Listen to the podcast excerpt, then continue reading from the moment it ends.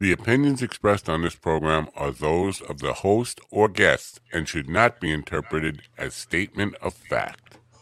Independent fact. fact checking and corrections are encouraged. Can we get a cup of coffee in here, please?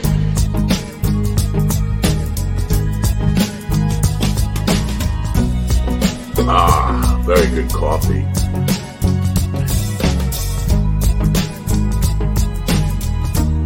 Yeah. Raise your hand if you love coffee. Ah, yeah. My hand's raised. Damn good coffee. And hot. Wake up, America. You've got a dog that needs walking. That's right, sunshine. Just put on a big pot of strong coffee and get ready to type your little hate mail with your opinions about kumbaya oh, and Oh, no. flat earth insanity. no. stand up a comedy? You want stand up comedy? Well, we got, well, we've got sit down comedy. It's time for coffee with the dog. You make me laugh. Why? Why, when he says sit down comedy, do you get like a punch sound? Like somebody's getting punched to sit down? Sit down. Sit down. I don't know. Fans not as loud as they were yesterday. Or is it just I'm deafer than I was yesterday? Probably. A little more both. Ah, yeah. Coffee, coffee, coffee, coffee, and a little more coffee. Oh, I thought the band was going to be done there. Ah, now they're done. Good morning, folks. It is Tuesday, February sixth, 2024. Uh, hope you're having a wonderful day in California. I hope you're drying out a little bit. I think the rain has stopped there. Uh, now it's time to uh, um, soak it up, dry out. Uh, the LA River is flowing like crazy. There's a lot to talk about here today.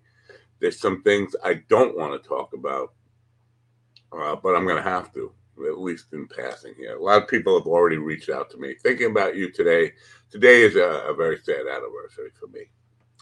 Uh, but uh, you know what? I wasn't thinking about it. I was thinking about hanging out with my friend John Rullo later at uh, 10:15 today, who's going to be on the show until people started telling me out there thinking about me today. So I appreciate the thoughts. Uh, I really do. I love my friends, but uh, trying to avoid sad memories. Anyway, Toby Keith passed away. He let the old man in. Now I'm thinking he knew he was dying. He's a young man, by the way. The old, don't let the old man in. I don't think. How old was he, Toby Keith? I don't think he was 60. Um, I think he's probably in his mid 50s. Um, I'm just trying to see here. Uh, how old was he? Uh, born in 61, so he was over 60. He was 62, right? 62. He was getting ready to turn 63. Um, yeah, so not that young.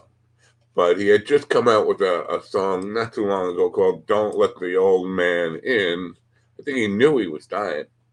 I don't know what he died of. Um, Toby Keith, best known for um, Put a Boot in Your Ass or something. Uh, patriotic songs uh, from a guy who never served in the military. Uh,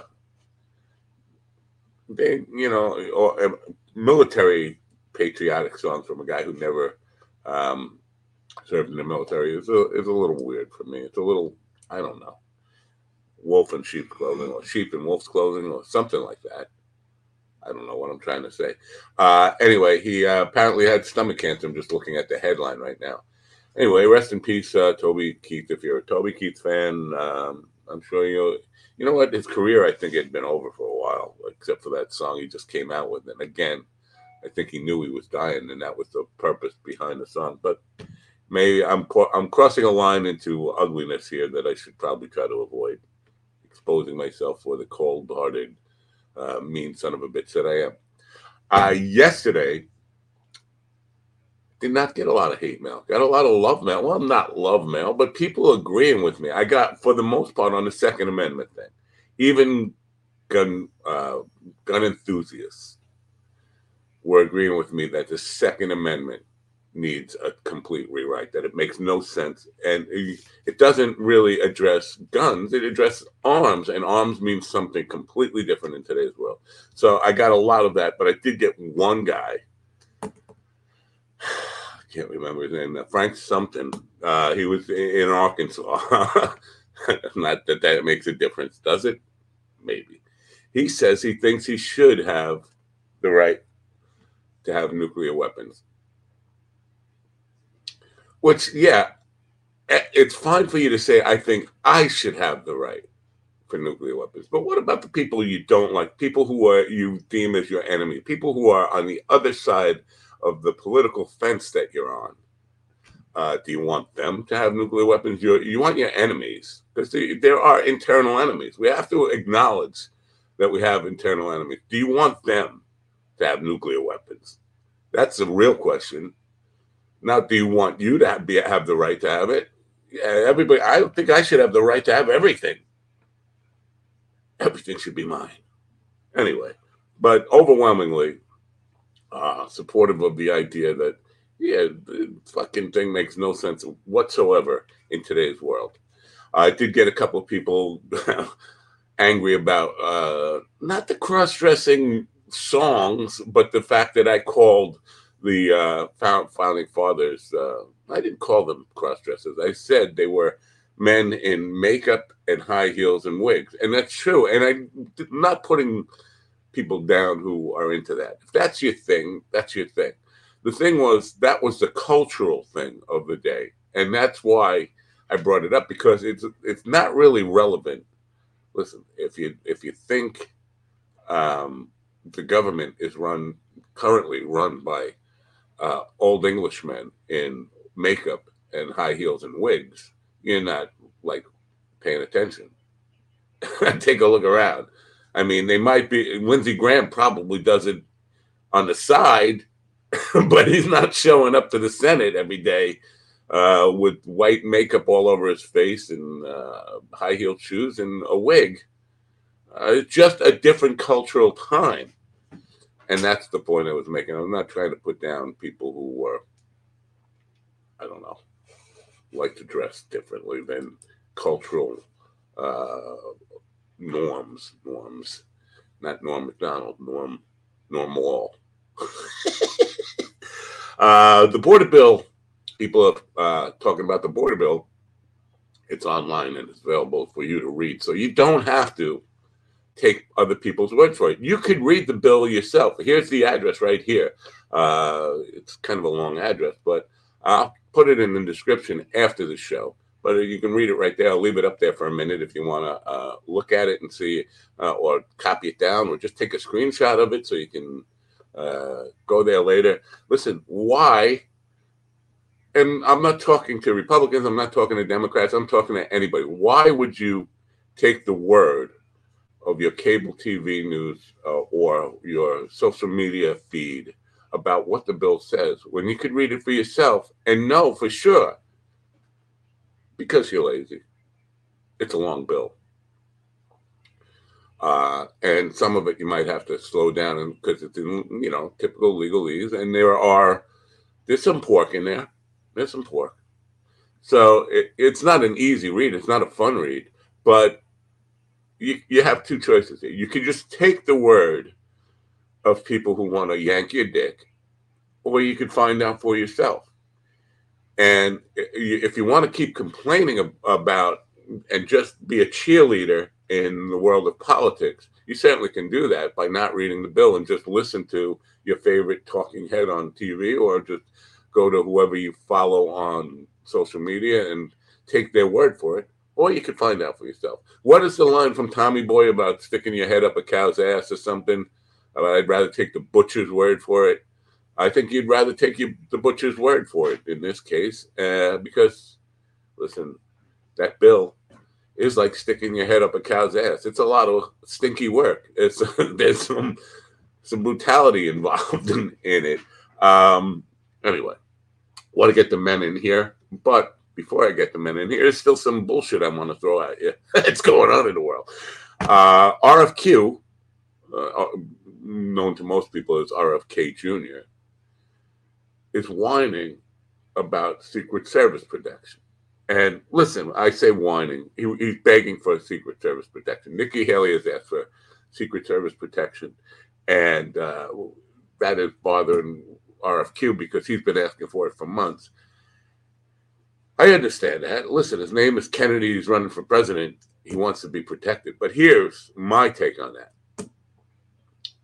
The Secret Service was in charge of protecting his Uncle John. Didn't do so good. The Secret Service was in charge of protecting his father, Robert Sr. Didn't do so good. The Secret Service was in charge of protecting Gerald Ford, who was shot at twice and only lived because the people were bad shots and missed him. But if they were good shots, Ford would have died in office. Ronald Reagan was protected by the Secret Service and was only saved because of good doctors and good luck on his part. Secret Service, their track record in my lifetime, not so good. So yeah, you could sit there whining, I'm, you know, I should have protection. But if you're a Kennedy, you can pro- absolutely hire a better security team than the Secret Service. Um, so there's that. Uh, just uh, putting that out there. It's kind of comical that he's, you know, complain. Uh, I did Secret Service protection. Ask your father how that goes. Ask your Uncle John. Oh, you kid. That's right, because the Secret Service fucking blew it or might have been involved in some conspiratorial circles. Anyway, um, there's that. Uh, lastly, uh, well, there's even more than that stuff in, in now. Um, a lot to talk about here today. And uh, I hope uh, the gentleman will have some comments on some of the things I'm talking about. Yesterday, a porn star, uh, Lisa Ann, uh, brunette woman with huge knockers, uh, there was a video of her circulating, getting dra- uh, dragged out of a Matt Rife show. I think at Radio City Music Hall, some big place in New York City. I think it was Radio City Music Hall. Uh, apparently, uh, getting arrested for having a cell phone at a comedy show. Now, it's okay for a club to throw somebody out, but get arrested for having a cell phone. It's very odd. It's not against the law. There's no law that says you can't have a cell phone. There's a policy. But she, uh, so there was video of her and NYPD people dragging her out, and she's saying, "I did nothing wrong." And people are suspect of that. She went on Twitter and posted a picture from I don't know how she got this picture. It was like a security camera or something of her not having a cell phone out, but the person next to her having a cell phone out, taping the show. So uh, seems to support her claim that she did nothing wrong. But in any case, Matt Rife having people arrested, and that's you know, where does he get the power to have people arrested? I could see him throwing, you know, if there's a policy and you can't have your uh, cell phone out at a comedy show and somebody takes their cell phone out, uh, you either ask them to put it away, or you, in some cases you can have them escorted out, but not by the uh, NYPD in cuffs um, you know, people are, uh, you know what, porn stars don't get the fair shake. it, as far as uh, public opinion, people are saying she, you know, she's just doing this for attention. She's uh, she's uh, making the stuff up. She's lying. The evidence that she's presented so far seems to um, bolster her case, or or at least back her a, a case up. Uh, last thing before I bring the, the gentleman in. Uh, well, there's still two more things. But the uh, poster and an ad, not happy with them. Uh, gone back for another revision on the poster. The ad, I think I could do myself, the video ad, and do a better job of it because there's no voiceover or anything. It's just music. It's a 30 second spot, and it's not really that impressive. I can't see uh, it being worth the money. So I'm I'm contesting all this stuff.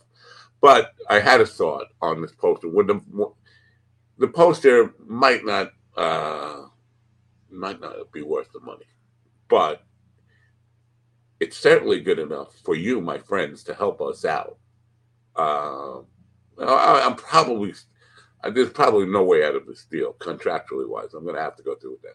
But what I'm going to ask you to do is when the poster is uh, finalized, to download it, print it out, go to your supermarket and put it on the bulletin board there. Every supermarket, or if you're working a, a small business, bring it in, put it on the counter or on the window or something like that. Make sure it's visible to your customers around the country, around the world, uh, wherever you are it's pretty. I'll make it uh, downloadable, and you can just download it and print it out if you have a printer at yourself, or just you know go to Staples or Office Max or I don't hate to. They're not sponsored, but maybe they should be.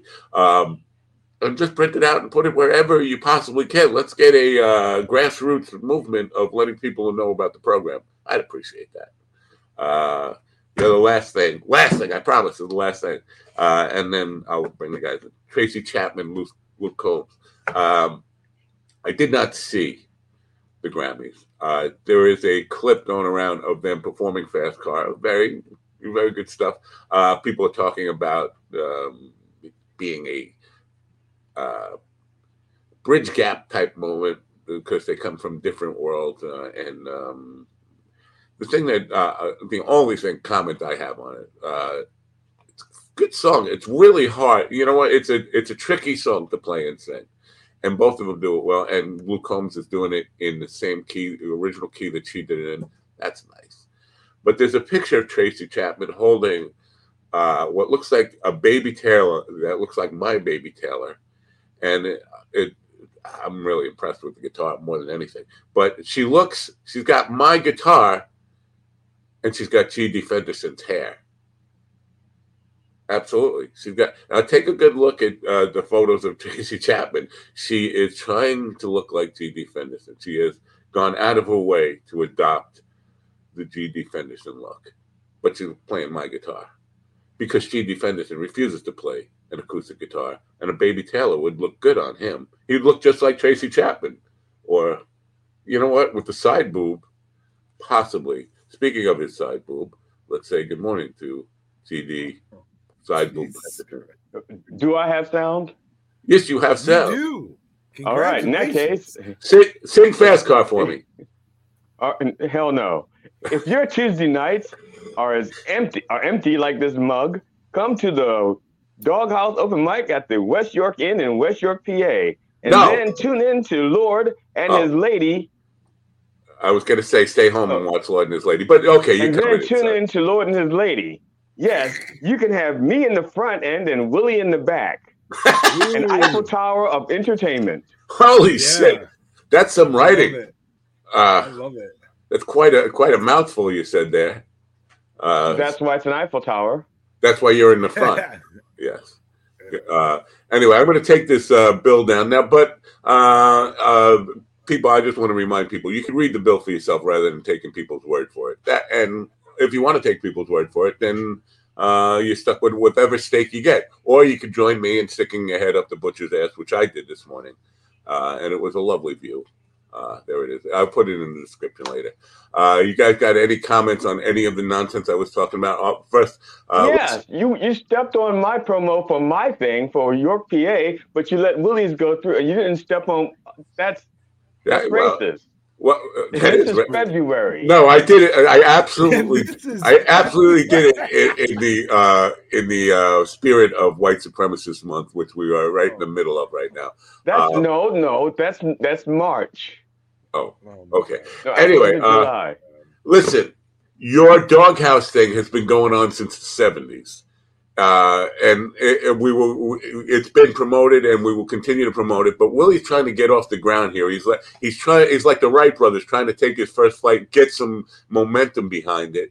And I, I just feel like there, there's a little bit of a priority to help him get airbound. Air, airbound. First of all, b- both of those statements are well. The second statement is true. He's trying to get his Willie off the ground. Airbound. I understand that. Is airbound but, the word?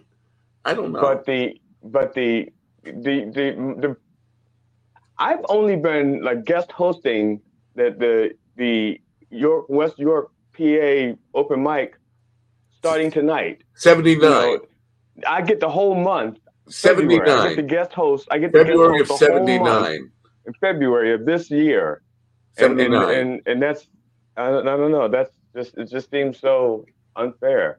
I'm All I'm. I'm, I'm, I'm making my debut right. as the guest host in February, and you're just like poo pooing on it. Mia culpa. I am sorry. It will never happen again. We will actually promo it four or five, or five more times during the show. Then today, I'll to make it up for you. So, I don't know. I don't. You know. that- I think it hurts so much now. I don't know. It's like so six. How Yeah, many fucking times do I need to, to do it to make up for this terrible Well, mistake? ac- according according to psychologists, if you say one bad thing, you need to make it up by saying ten positive things. All I right, could so ten. wrong. Okay, ten. ten is fine. All right, here's one. Go to see GD at the doghouse tonight. That's one. Well, I'll say it again nine more times during the show. Okay. All right. What's the address? Uh, you know, now now it sounds like white guilt. Now it doesn't even sound. Well, it is white guilt. It is absolutely. Okay. Happy it- it's more like No, I olive. won't be happy. I want reparations. It's I more like olive guilt. It's olive Oh, guilt. olive guilt. But, Virgin okay. olive guilt. What's the address of it? What's come on? The address of Doghouse? Uh, uh, right just the This West is the- York Inn in West York, Pennsylvania. Okay. All right. Uh, the corner Uh, of Highland and Market Street.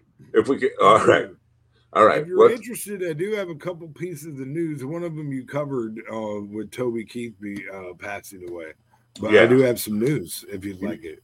he let the old man in. Well, uh, well, he let the stomach cancer in, is what he did, and uh, if he uh, if he would have uh, smoked some more weed with Willie, he probably would have been all right. But That's a good point. Now, do you need an official news introduction, or you just want to uh, talk? You just I mean, we talk could just about do it. That's okay. We don't have to do the thing. It's up No, you. uh, if we're gonna Um, do it, if you're gonna do news, it needs an official news introduction. okay, all- okay, all right. Uh, If where's you're doing new- gossip, you get the gossip introduction. I, I wasn't prepared for this. Uh, oh, here it is. News.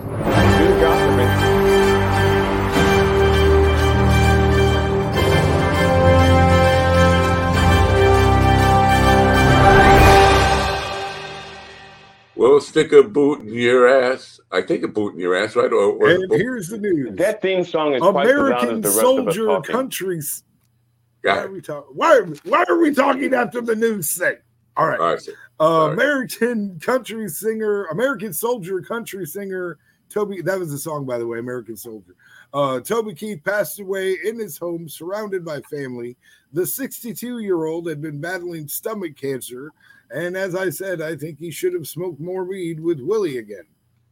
Um, a New York man is suing McDonald's for putting cheese on his Big Mac.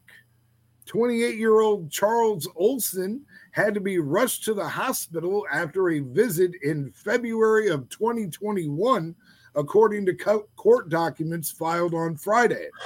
Mr. Olson does have a receipt showing that he checked the no cheese option. However, I would like to let McDonald's know that I am on their side. Uh, as a longtime McDonald's customer, I would happily testify in court that you got to be a giant idiot to not know to check your order. Also, Oklahoma, what was that? uh, I there, there's an also there. Uh, Yeah, the Big Mac, two two all beef patties, special sauce, lettuce, cheese, and a- Cheese, a yes. sesame seed he bun. did order it with no cheese, but still. And I don't even know Oh. if it's American cheese. It's not even cheese. It's cheese food. right. So cheese. if mean, he there's- checked no yeah, cheese, he didn't get cheese. He got the cheese McDonald's food. cheese with Yeah. fire. You can't. All Yeah, right, anyway. he got cheese food. he Uh, didn't get cheese. we So have I more news. McDonald's on this. we have more All news. right. Also, Oklahoma lawmakers are trying to block government agencies from celebrating Pride Month. Honestly, I don't think anyone living in Oklahoma should feel pride about anything. And Ah. that's the news. Well, Toby Keith was from Oklahoma. They have pride in, in the Case in Toby. point. it- today is uh yeah National Toby Keith Day. Uh, we'll put a bullet, boot in your ass. I always thought he was saying bullet in your ass in that song. No, yeah, booting I was like I, that- I, that's I like don't Denzel Washington in that uh, Training Day. You shot me in the ass. Yeah. I, I don't know any Toby Keith songs, at least not on purpose. I probably have been tricked into Oh my god. listening to My him favorite on one is How Do You Like or- Me Now? How do you like me now, Yeah, man? Uh, I'm, I ain't as good as I once was, but I'm as good Yeah, once that's as good I ever too. was.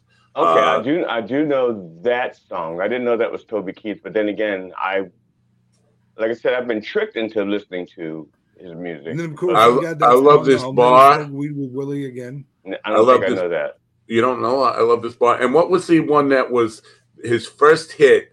That was it was Oh, should have been a cowboy. Should have no been a no cowboy. no in the be- be- no before that uh it was like a rap song um toby keith's first hit was was like a slow I rap thought his slow cowboy rap was- I thought his first hit was should have been a cowboy.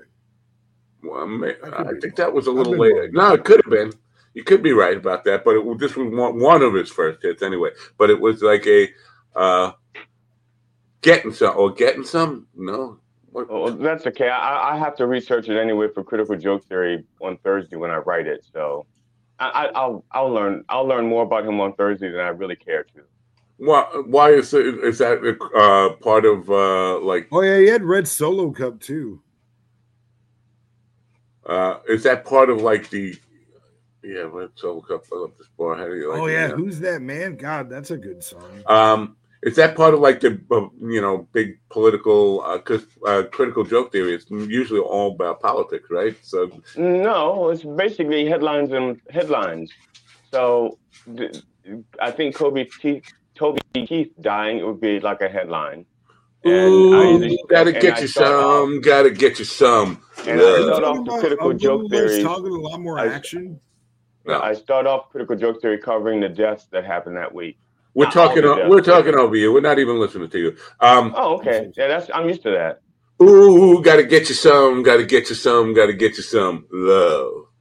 That was a, a rap song that Toby Keith had out. And I don't even see that listed in in here. That's okay. They probably didn't have Crack the Sky. She's a dancer listed either. They, they, uh, you can't trust these lists anymore.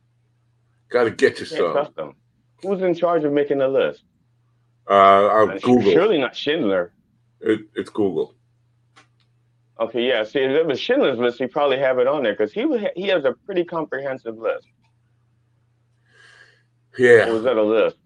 I don't know. His He may have first had a number lisp one also. should have been a cowboy. All right. Okay. Uh, now, do you want to? Either one of you guys want to give me some shit about my RFQ comments? The Secret Service. You no, think I think you're totally No. right. He should totally. I don't be think we should hiring waste the money private protecting security. him. No, no. He anti-vaxxer, but he wants, but he wants uh, a Secret Service, but he doesn't want a vaccine.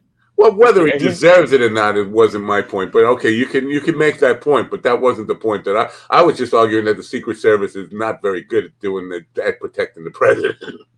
It, you Right, know what it yeah, is? It- it's like you. it's like it's like any other team. Okay, the best members on the team are going to get the profile job. They're going to get the starting job, which is the president. Okay, so your best players are getting the starting job to protect the president, regardless of how bad they may be. Those are your best players. So anyone after that is like lower tier. So then like your next tier is probably protecting Kamala. Okay. And then your third tier is probably protecting, you know, maybe Speaker of the House, something like that. But then you get down to like the fifth and sixth tier, which are the ones that are protecting uh, you know, candidates and stuff like that, which are basically like your newbies. You know, they just started up. They're not really going to take a bullet. They just like the prestige. They're like you're just like getting laid, saying, "Hey, I'm Secret Service girl. Check this out. See my gun? oh, take a bullet. Fuck no. That's no, no, no. I'm Secret Service. Don't don't tell anybody. It's a secret. Should have been a cowboy with 93. I think that Get You Some was before that. I really do. I think it was like 90. And, uh, and it's not even listed here in his songs. It's like, I think it was. This is the- not a- I think it was the same album. I am not doing a Mandela effect here. I re- there is definitely a song, but it's not listed in his disc discog discography. Dis- I can't say the word discography. Discography. Discography. Yeah, discography. It's not listed. That in was there. a song. Discography. Yeah. Uh, Graphy. Uh, let's Graphy duck.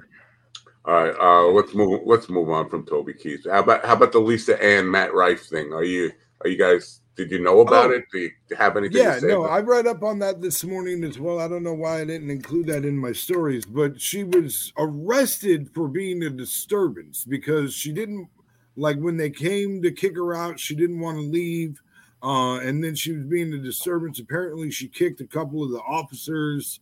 You know what I mean? So it wasn't the phone thing that got her arrested. It's that she wouldn't leave, and then the cops got called. Why are they asking her to want leave if she didn't have a phone? I would be pissed off too if I didn't have a Well, phone. Well, no, no. people- the- I mean, there's definitely credence to that. If it wasn't her and it was a person next to her, I'd be like, "Fuck you!" It wasn't me. I'm not fucking leaving. See? Yeah, you know. So Well- I and I guess she knows Matt personally, which was another. That's what she said in well, one that's a of strike her. against her. That's why she should be arrested. Just knowing Oh. him personally should get her arrested. Uh, well, Willie's bringing up a, a kind of a important point here. Now, we don't because if she was making a disturbance, yes, but I uh, you're both making good points here. If I was, if I did not have a phone out, and they told me you got to get out for having your phone out, I would make a bit of a disturbance too. Like it wasn't me; it was her. But stills don't tell the whole picture. She's got a picture of her sitting there without her phone out, and the person next to her with their phone out uh, still you don't know that she didn't take her phone out two minutes later or two seconds later Right. or whatever. Uh, but this whole idea of she can't we can't take her word for what happened because because she is what she is. Um, Well, that's terrible. I mean, that I don't think that has credence at all. What is she? She's, she's a porn star. porn no, star. Matt said she And is that- what she yeah, is. that So what doesn't make she? a porn a porn just because you're a porn star doesn't make She lies. She liar. lies to the general public about wanting cum on her face uh, for a living. That's not a lie. That's a no. It's a script. I don't know if it's in the script. I don't know. Did, but that's the fact that she. Uh, this is what she does. We we established this last week with uh, Dr. Leanna Wolfe that women don't like men coming on their face, but they all say Yeah, I mean that that's that's still debatable. I'm sure that listen, I- of sure in a general sense, in a general sense, women don't like it, but there's some women out there that do indeed like it. Christina said, I'm- as long I'm as I don't pretty get it in her eyes, I'm- she's okay with it. Well, I'm pretty Right. sure in hindsight, I'm pretty sure in hindsight that my if I know if my mother knew that there was a choice between having four kids or having a little bit on her chest, which was like a double G, which means she'd have never seen it coming anyway. You know, it would be like, It's a little chilly in here today. yeah. my I think she would have little gone with the. I think she would have gone with the the bad the bad aim. Yeah. Well, Yeah. then she should have been shooting at Gerald Ford. Um, Uh, now, I don't want to get too far off uh, the beaten path here. Uh, but so, uh, was she arrested? Were there actual charges filed? We don't know. We didn't see any of the police report on that. It could have been all just like a publicity stunt. But does she need publicity?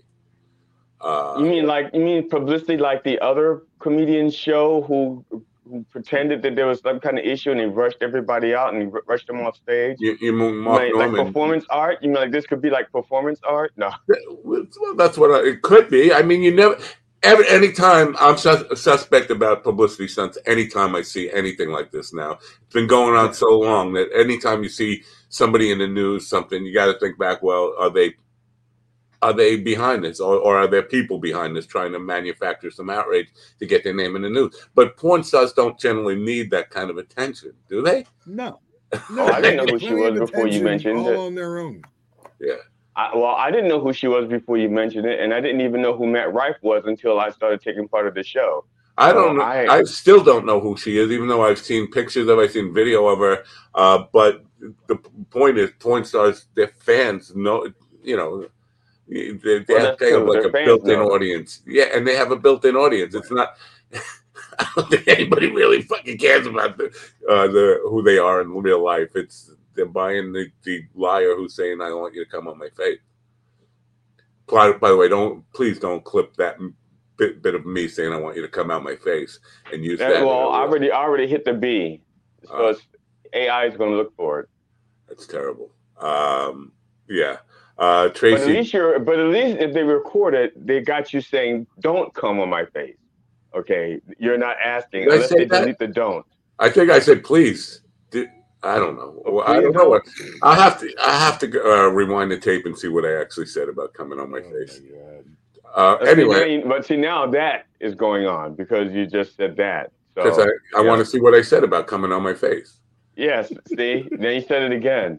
I know I said it again, but I uh, I think we should all say it. Come on my face. No. I think yeah, no, come on, I will say GD. where the white Come women on, are. GD. Be a team player. No, no, I will say where the white women at, but that's the close as you're going to get me to saying anything like that. How about that? not please come on my face? where, No, where's the white stuff at? nope. Yeah, where's the white stuff at? Yeah, let's get you to say that. I don't Come do on. cocaine. Sorry, I don't do cocaine. Never tried it. Uh, and, I, I had my friend, my friends try to give it to me. I've had plenty of opportunities, and then they realized the effect that cocaine might have on my personality, and decided to never ask me again. okay.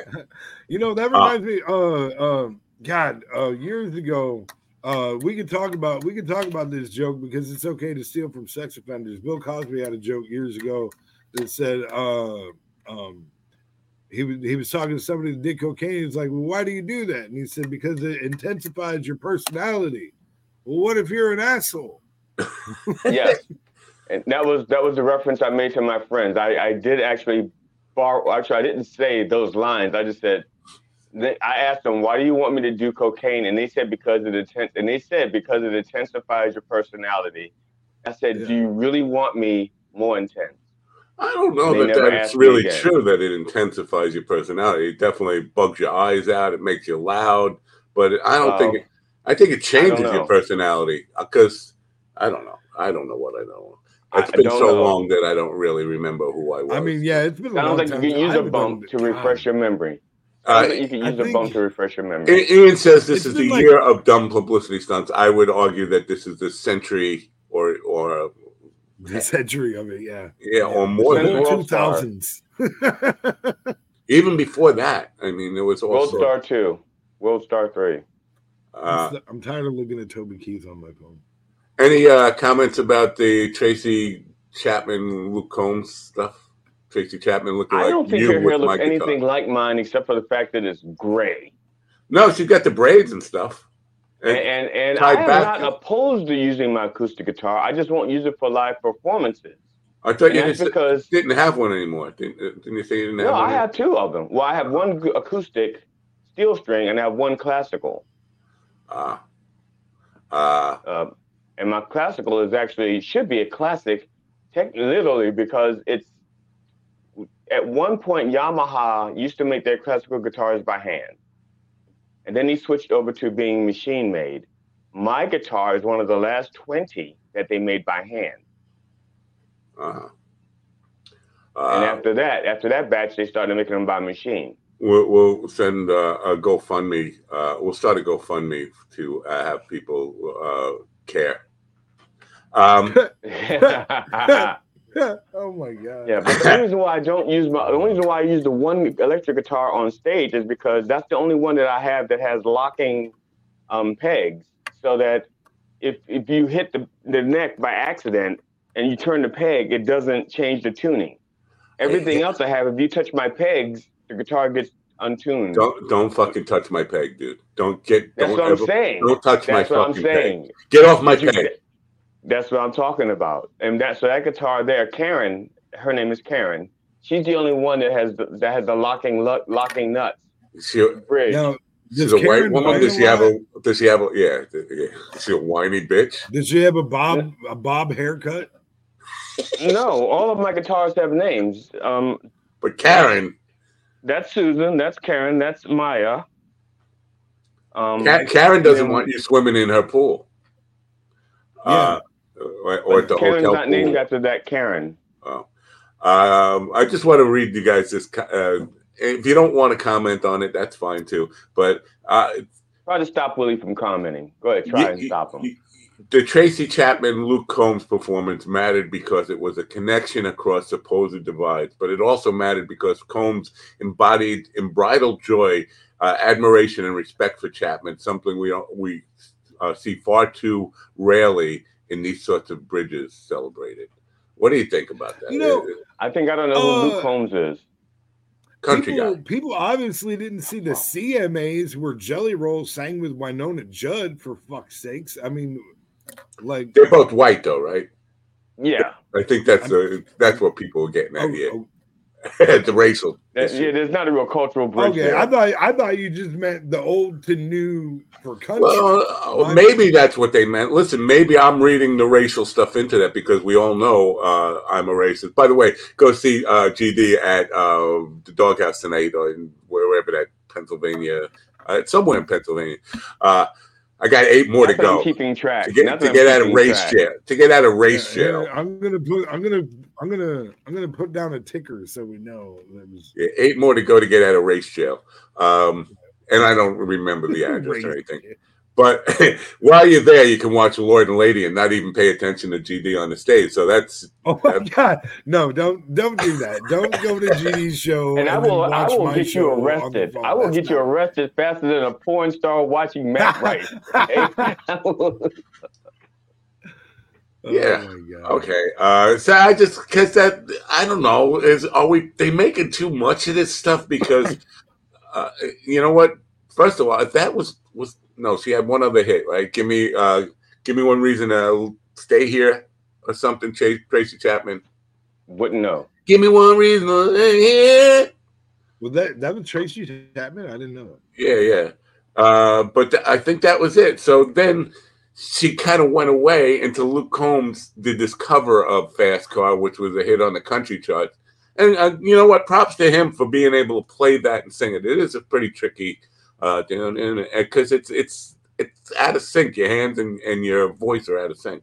It's kind of tricky to play, but to to do it in her key and do it just like she did, good for him. I mean, but um, I don't know if it cro- crosses any or uh, mends any bridges or whatever the fuck they're trying to say about this thing. I think it was just guy liked the song and did it, and she of course supported it because she gets royalties every time eh, it was a hit again, so she got rich Yeah, and again. it keeps her relevant. It keeps her relevant. right. Now, when she can do the tour with the other 900 musicians that have like two hit songs. So the question, if you had a hit song, well, just imagine you had a hit song, you wrote a hit song, Right. Right. and It's somebody and somebody who was like totally and antith- antithetical to you somebody you don't like at all somebody for whether it's for religious or political or whatever just reasons you don't like them has it uh, wants to do it and cover it would and would you do it for the money no, not for the money. you would just you would say no you can't cover my song because i don't It's like only you because of the money, yes. If there, it depends on their motive. I mean, I don't care how people feel about me or how I feel about them. But if I created something that I'm proud of, and let, let's say they go, you know, GD, I don't like you. I think you're stupid. I think you're a horrible musician. I don't think you're funny. And I hate your hair, of course, which I would probably shoot them, but not even, but that's beside the point. I hate So- your hair. But I am doing something to benefit homeless women and children in Well, you know, what they don't say it's about the money, but they just say, "I." Uh, David Duke calls you up and says he wants to cover one of your songs, and doesn't tell you any reason why he wants to do it. No, then they'd be looking for David Duke's body. How dare him show up on my property? they'd be like, David Duke came to see you. I'm like, Uh, me? I, hold on, me? I just want to say to all the networks out there, uh, jokes about people being murdered or or, or I didn't say murdered. uh, I didn't whatever. say murdered. They are jokes and not intentional. Uh, they're not to be taken seriously. That's But I didn't say murdered. I just said disappeared. Okay. Yeah. I have a lot of woods behind me. I just give them a lost. gentle shove. I just push them out that way and let the animals do their work. That's fine. I wasn't suggesting that you were joking about uh, murdering David Duke. I was I was saying if if in, in case somebody ever does make a joke about uh, supposed murder here, it is a joke. Right. and not you to be were- taken right. serious. That's true. I, I would not quote murder him. He may Right. have an accident in my woods with an axe and maybe involving a slingshot or a sword or a spear. You know, probably the same spear that I was holding when he called me a spear chucker. That, you know, I'm just saying. Now, do, do you remember the first Mash, uh, like uh, the first Yeah, episode of Chucker Mash? Jones, the, mo- Yeah. the, the movie Spirit Chucker Jones. Yeah, Spirit Chucker Jones. They Fred were. Williams. I think it was played by Fred Williamson. I think the very first episodes of MASH when it was on CBS had uh, character Spear Chucker Jones, and then they some, right, they did. somebody got a little upset about it, and then it was gone. That's just uh, it's just a bizarre that that would even uh, even pass mustard then. I mean, it's just Well, weird. the, the the fact that they called him spear chucker is because he threw javelin in college. I know, I know. See, Sometimes I don't. People just forget their history, and it's, and, and only that. But Spear Chucker Jones was not even a real person. You know, the people have got to fucking lighten up. Yeah, You- you lighten up. Why what else? so serious? Yeah. Yeah. Uh, what else? Uh, what? Oh, the Go Go's are getting back together. Are you excited? I will be. Um, Okay. Depends on what they do. Were you a big Go I, Go I fan? appreciate. I appreciate what they did. I really do. I appreciate what they did, and you know they had to Um, beat. they had to beat, and they did it while on vacation. Right. So, uh, I, Jane Wiedlin did a lot of good. Uh, she uh, well, she's the date. Well, actually, she. I almost got my. Let's put it this way: She's when they were hot. touring, and I when they were touring, and I found out that they like to hook up on the road, I was volunteering my services every time they were in the neighborhood. Wow. Uh, Yeah. come- you know, people thought Belinda Carlisle was, was kind of a hottie. I don't know. She was chubby when they first started out. Then she lost the weight, and then uh, "Ooh Heaven is the Place on Earth" after the Go I Go. just want to say there's nothing wrong with chubby girls. There are chubby girls that are hot. There Okay. totally are. Fine, if that's what Well, you yeah. like. I'm just saying that she, people like Yeah. like thought she was kind of a, a hottie. To me, she was a little chubby. Um, but that Jane, whatever her name, Jane Wiedlin, what, uh, Wiedlin, yeah, She kind of she kind of had some it girl stuff going on there for a while in her solo career. I don't remember her drummer- hit. Who? Well, well, her that hit actually her show hit would have been well to- she wrote she wrote Our Lips Are Sealed. And that was also covered by her boyfriend who was in the specials at the time, or Fun Boy Three. Wow. Um, I can't So, remember uh, his name. GD is a fucking encyclopedia of go-goism. Kind of. Well, Oh, well, actually, and and well, I covered. I used to be in the. I used to. Co- I covered that song, "Our Lips Are Sealed." So I had to learn a little bit about it. Okay. But we covered The, the, uh, uh, Fun Boy Three version, although I sang the Jane Wiedlin part. So we musically it was like Fun Boy Three, but uh, vocally it was like Jane Wiedlin. All right. Let Willie talk, or we're going to send David Duke to your house to cover one of your songs. All right. So the uh Disturbed show that I went to this weekend, the opening act was this all-girl band called Plush and bunch of hotties and fucking rocking ass music. Like they in my opinion, they were like the musical performance of the night. Like like that uh the vocals were perfection. Like it was a really, really good band, that plush band. Dude, sometimes those all-girl bands will really knock your socks off. Yeah, uh, there were several local, uh, like the Runaways. Joan Jett and the Runaways was a local Yeah, band. yeah.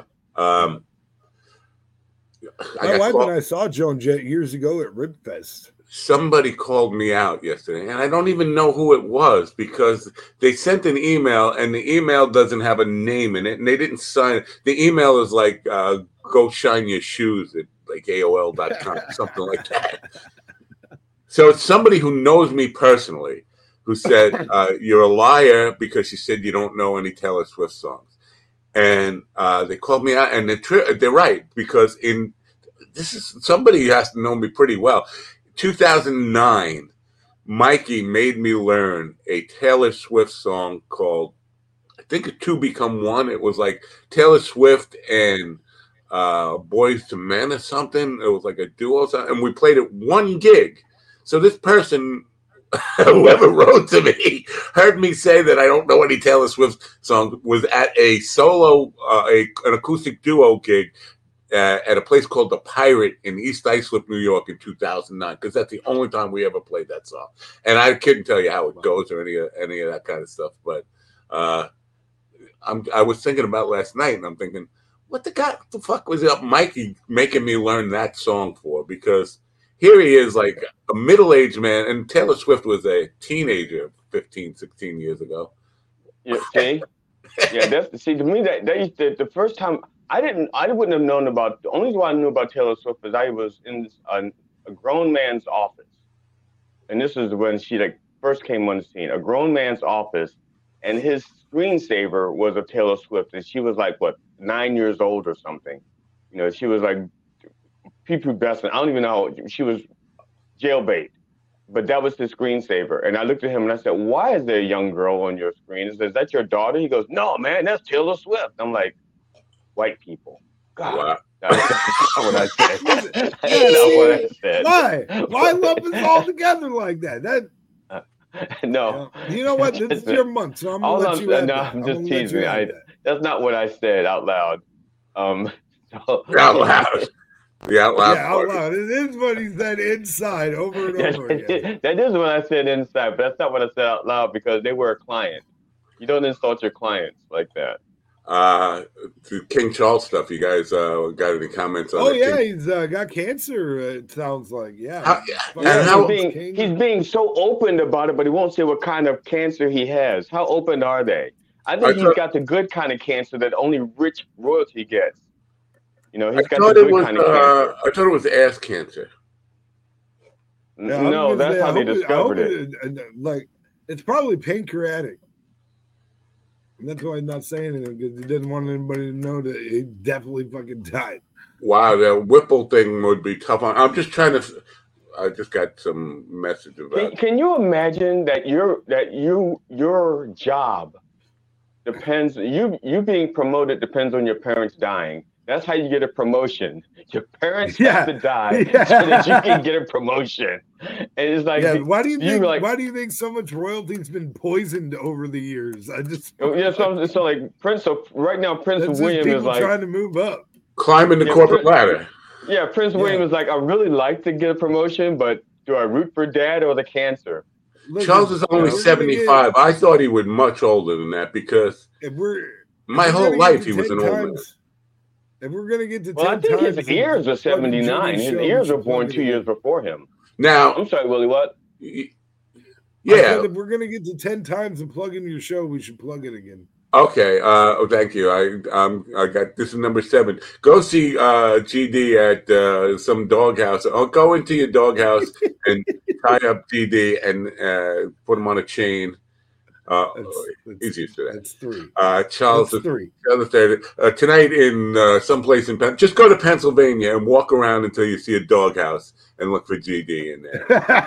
Uh, And just just as, just so you guys will know what you're in for, I will I will be working on new material for my fourth comedy special, um, Psychomedy 201. Shoulda, coulda, woulda told that joke.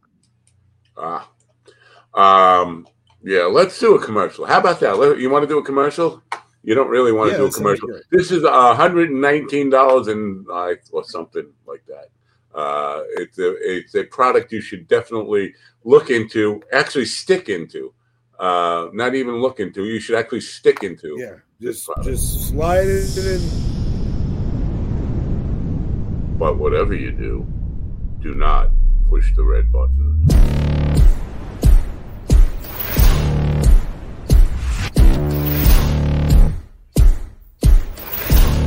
Oh no.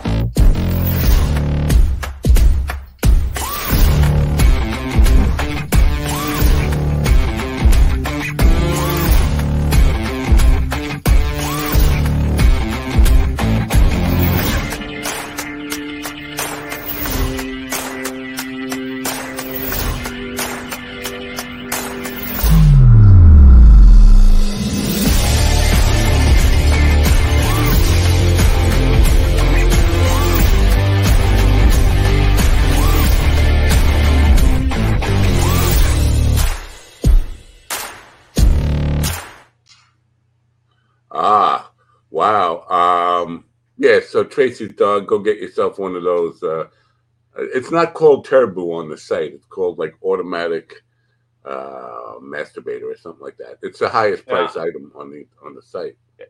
Now I would like to promote the on Mind Dog TV on MindDog.com, MindDogTV.com. They also sell sex toys. They have this, which is called the Pez Tickler. Uh, It looks like Elvis. Is that Elvis? it's a it's a Pez Pez Tickler. It's a uh, Turn the face towards sexual, the camera. sexual enhancement device. It's a sexual enhancement device. It is um strong Turn- enough for a man, but made for a woman. Turn the face towards the camera. Oh, that's Oh. not Elvis. What the hell? It's like It's Doctor Strange. uh, Willie's just getting back. He was off using his turbo. uh, he pressed the red button, and now he's a, now he's a brand new man, as they say. It, Uh, hey, it, it works fast when you push that button. Let me let me tell you. Now, uh, he, I did you know about this Kris Kristofferson burying uh, Co- Toby Keith on stage at the uh, CMAs one year? What do you No. mean? Uh, Toby Keith was uh, said to Kristofferson, "None of that lefty shit tonight on stage at the CMAs," because Kris Kristofferson is known to be a left wing Right. type of guy, and uh, Yeah, and Toby was definitely on the right. and sure. Kristofferson said, "What the fuck did you say to me?"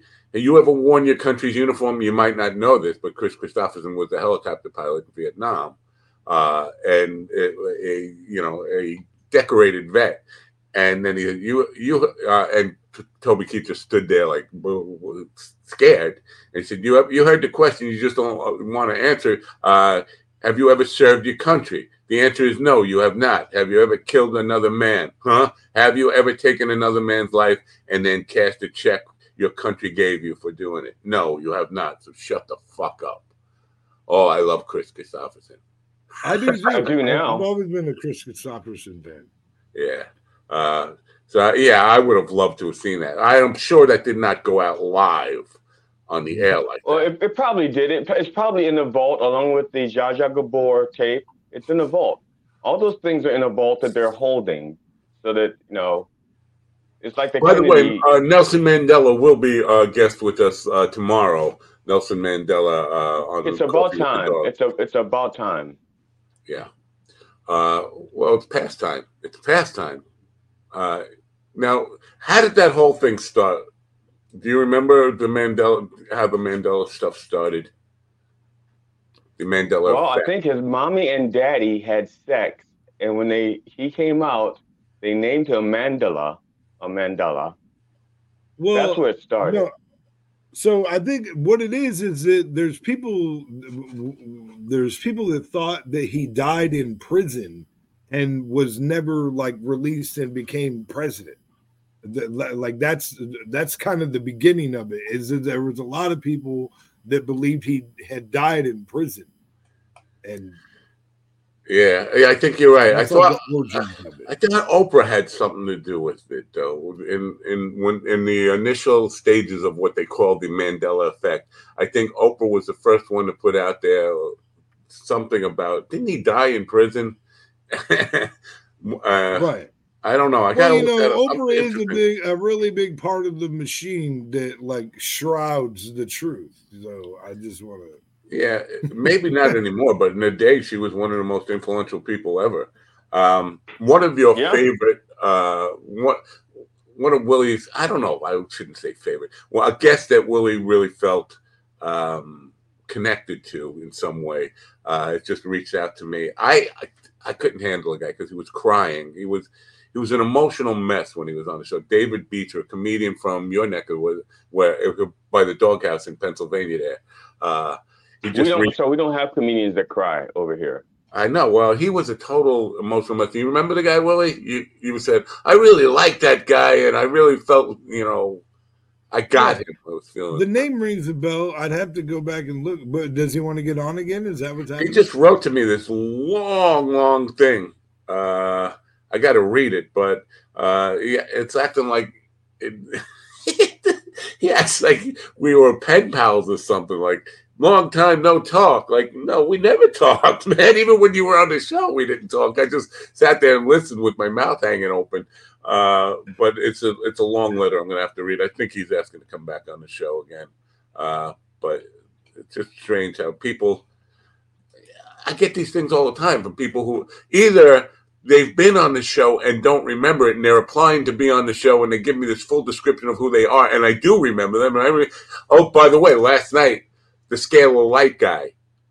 Uh, you oh know, yeah, he yeah, yeah. uh, I remember. he that. applied to be on the show as if he's never been on the show before. And I, was, I wrote back to him. I said, "You were on. It didn't go well. Remember?"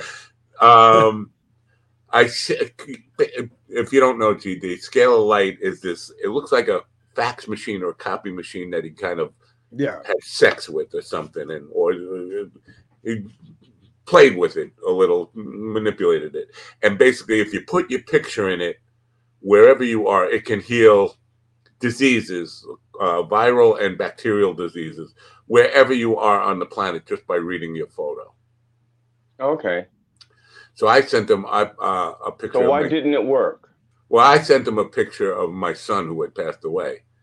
Uh, he was already dead at the time. He, yeah, he, he, he was doing some pet cemetery stuff with the scalar light guy. Is Yeah. basically what was happening. And basically, I got no response. I think Mike Zinn sent him a picture too, and all he did was get marketing material. Like the guy, all it just like follow up the marketing material. So he basically was talking about how he could heal anybody. All you do is go and upload your picture, and nobody got any healing. All they got was a marketing uh, scam that came with it. You Well, maybe that's the first step in healing. That maybe that's the first step in healing. It's like a it's like a multi-step program. It's an MLM thing. Yeah. Yeah. Uh, my friend John Rullo is going to be uh, the guest this hour. I hope he gets on. He's never really done this before. He's a virgin. Uh, he has a song that I'm going to dedicate to you that we're going to play uh, to GD. I'm going to Oh, dedicate the song to GD. It's a John Rullo Okay. original. You know, Uh, it's great that you're dedicating songs to GD during Black History Month. I, I It is. Uh, well, well, by the way, I just want to mention that GD is uh, uh, going to be performing tonight at the Cat House uh, in uh, somewhere in Wilmington, uh, Vermont. Wait, Dickelsport. Dickelsport, Vermont. yeah. Um, I- no, he's in, I will he's in that- Pennsylvania. It's a small state. If GD visits a cat cat house, he's probably getting a divorce. That's probably Right. not. That's No, it, probably not. it's the doghouse, and it's uh, somewhere between Philadelphia and Pittsburgh. You just, you know, get out there, get on the road now. It's Look for it. somewhere between Philadelphia. and Isn't that like like hundreds of miles? I'm pretty sure I that's. think it's a nine-hour trip from Philly to Pittsburgh by car. So, uh, if you have plenty of time, because it starts at like eight o'clock tonight, an hour before Yes, it starts uh, at eight. Award and and His so- Lady. And then at nine o'clock, you can tune into a Lord, a Lord and His Lady. Right. Uh, do we have any um, idea what, what what the saga is going to be about tonight? Or are you planning these Lord and Lady thing, Willie, or is it? Do you I have mean, a a little script? bit. So tonight, it, it depends on. uh We had planned on uh kind of featuring more about Danica's history, pers- Danica's personal history, uh this evening. You know, because uh, especially since people are kind of more familiar with me, so it'd be nice to get to know her more. However. Uh, I am getting that tattoo today, and we're going to have a lot of footage from that or whatever. Uh, Do you want me to do that for coffee with the dog, or do you want me to put some of that on? It can be repurposed. You, you can use it for everything. We can use it for coffee with the dog. You can use it for uh, you- Lord and Lady. You can use it on the Black Flag stuff uh, on Friday. All Yeah. that, Yeah, all that, and more. Yeah, because we got an extra, we got an extra GoPro to shoot more footage and stuff like that. Also, so we'll have, we should have plenty. All right, John Rullo's in the background. I don't, I'm not ready for him yet, just yet. We'll give, give him a couple minutes to get comfortable back there. Uh, the poster stuff. Uh, I'm not. The, I'm not happy with the post. I'm not ready to approve it yet. So I, every time I send this back for more revisions, it's gonna it just pushes the release Delay date. back. the, yeah. What do you think about this idea? I, I thought I I thought it was like a genius epiphany idea. The more I think about it, it's just like another stupid idea why I smoke too much weed and think uh, that that was a good idea of having people download it, go put it on their super supermarket poster boards, bring it to work. No, yeah, that's a great idea. Yeah, Yeah. It wouldn't. It couldn't hurt. Let's I mean, that's how I as used to promote my can, shows. yeah. See, uh, uh, you guys think it's a good idea. That proves it's because I smoke too much weed, right? Um, Probably. I used to promote No, my I shows like that. any Whenever I, today I used to yet, print flyers, I used to print flyers up and go out to supermarkets and put them on the the so thing. old, and it's so old fashioned, old school. Uh, but by the way, I I have to minimize it because the poster is like five, not five foot, four foot eight inches tall or something. So it's really huge. But so if I uh, do it for people, uh, people can't print out a four foot. so I got to do it for like uh, I don't know, eight by eleven or something, eight and a half by eleven. I don't know. so Reduce- what you do is you make it into a quilt and you sell it on Mind Dog TV, and people can buy a Well, people buying promotional stuff. I, you know, they, they're doing this for a favor for us. But if they do it, but I think you know, because I'm, I don't know. I look at that supermarket bulletin board every time I, I'm after I check out and I'm leaving the supermarket. I always look at it and think, well, why isn't my stupid thing there? Uh, dry Yeah. cleaners. No, I put when I had I, I got to get more business cards made up or whatever. But I used to put, dude, I put my business cards and stuff like that on. That's those- true. I need I need Mind Dog TV business cards. I have Matt and the Manatees Yeah. uh, business cards. I have Rockin' 45's business cards. I don't have Mind Dog TV business cards. Got to get with it. Yeah. Thank you, Willie. Thank you for that. So do you have, do you have like a business card for each separate entity that you're involved with? Like you have like 19 business cards? No, I only have two business cards. One for Matt and the Manatees and one for the Rockin' 45s. Uh, So what No. about your drug selling business? Or did you not No. don't do that anymore? I never did that. I was terrible at. Well, I shouldn't say I never did that. When I was like 11 years old to 13 Yeah, years old, that's see that's But- what I was referring I was- to. I do have remember I do remember the things you say. Uh, but let me just tell you, I never made a profit at it. Um, I the thing was the product was so attractive, and I was always in uh, research and development and testing uh, the product out that I never really sold enough to make a profit. Oh, okay. I got you. I it got wasn't a legit business. I never really filed with the, as a, a DBA or any of that kind of stuff. Uh, And- does does does Matt for Congress have a business card so that people can, you know, get to your website and check out your platform? You People I are- mean? No. I get solicitations every single day from campaign.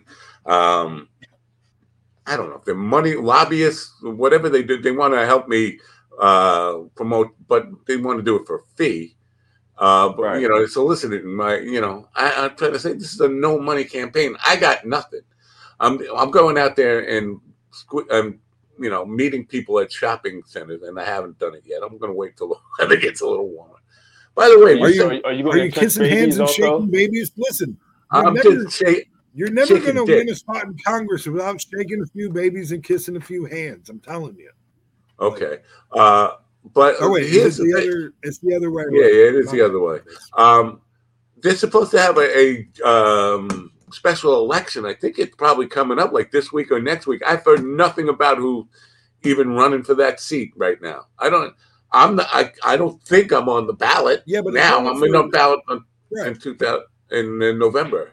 Right. Yeah, it's not. See, the for- thing is, not- there's yeah, probably it's so just many the people- time in between. Yeah. Yeah, Yeah. Matt, there's probably so many people on that ballot that you probably could win with two percent of the vote. Probably, but I don't even know if I'm on the ballot. I don't know. How do I That's the thing, even you gave find out? too soon. You should have you should have gotten on the ballot. I think Johnny Rullo is in the district. Well, no, he's not. He's too far south to be in the district. Uh, we're going to introduce him right now. Now, let me tell you about my friend John Rullo. John is a singer songwriter from Long Island, New York. Uh, back in the day, 20 years ago, about 20 years ago, uh, we were playing the Nautical Mile. The Rockin' 45 were playing the Nautical Mile consistently. And we were doing it so much that uh, we needed sub drummers quite often because the, the main drummer just could not uh, commit to all the dates. And then we moved to this place called the River House, where uh, all of a sudden we were not allowed to play as loud as we normally played before. And the drummer got himself sort of banned, and we needed a sub drummer, and I couldn't find anybody. And Mikey, who was uh, administrator at uh, Sands Point Nursing Home or something, he he said, "You know, my UPS guy says he plays drums." I could not find a drummer, and Mikey's UPS guy said he played drums, and I was desperate. And I said, "Yeah, well, ask him if he wants to do the gig tonight." And he said, "Okay." So when I got to the gig, we were all set up, and we're almost ready to play, and the guy's not here yet. I'm like, "Wow, this is weird. Is he even going to show up?" I knew he lived in Freeport near the mile. Like, wow, it can't be can't be lost. Uh, And then he showed up in a car. Uh, now, most drummers, most of the drummers have a van or a pickup truck or something with all their equipment And. He showed up in his car with the drums in the back seat, and some of them was still together, like the bass drum I, and kick kick pedal was still connected. Still like he just and I saw him bringing this stuff in, and I think, oh, this is going to be one of those nights, right? And uh, I don't know if uh, uh, you guys are aware of this, but I can be a dick sometime. Were you guys aware, uh, aware that I could be a dick?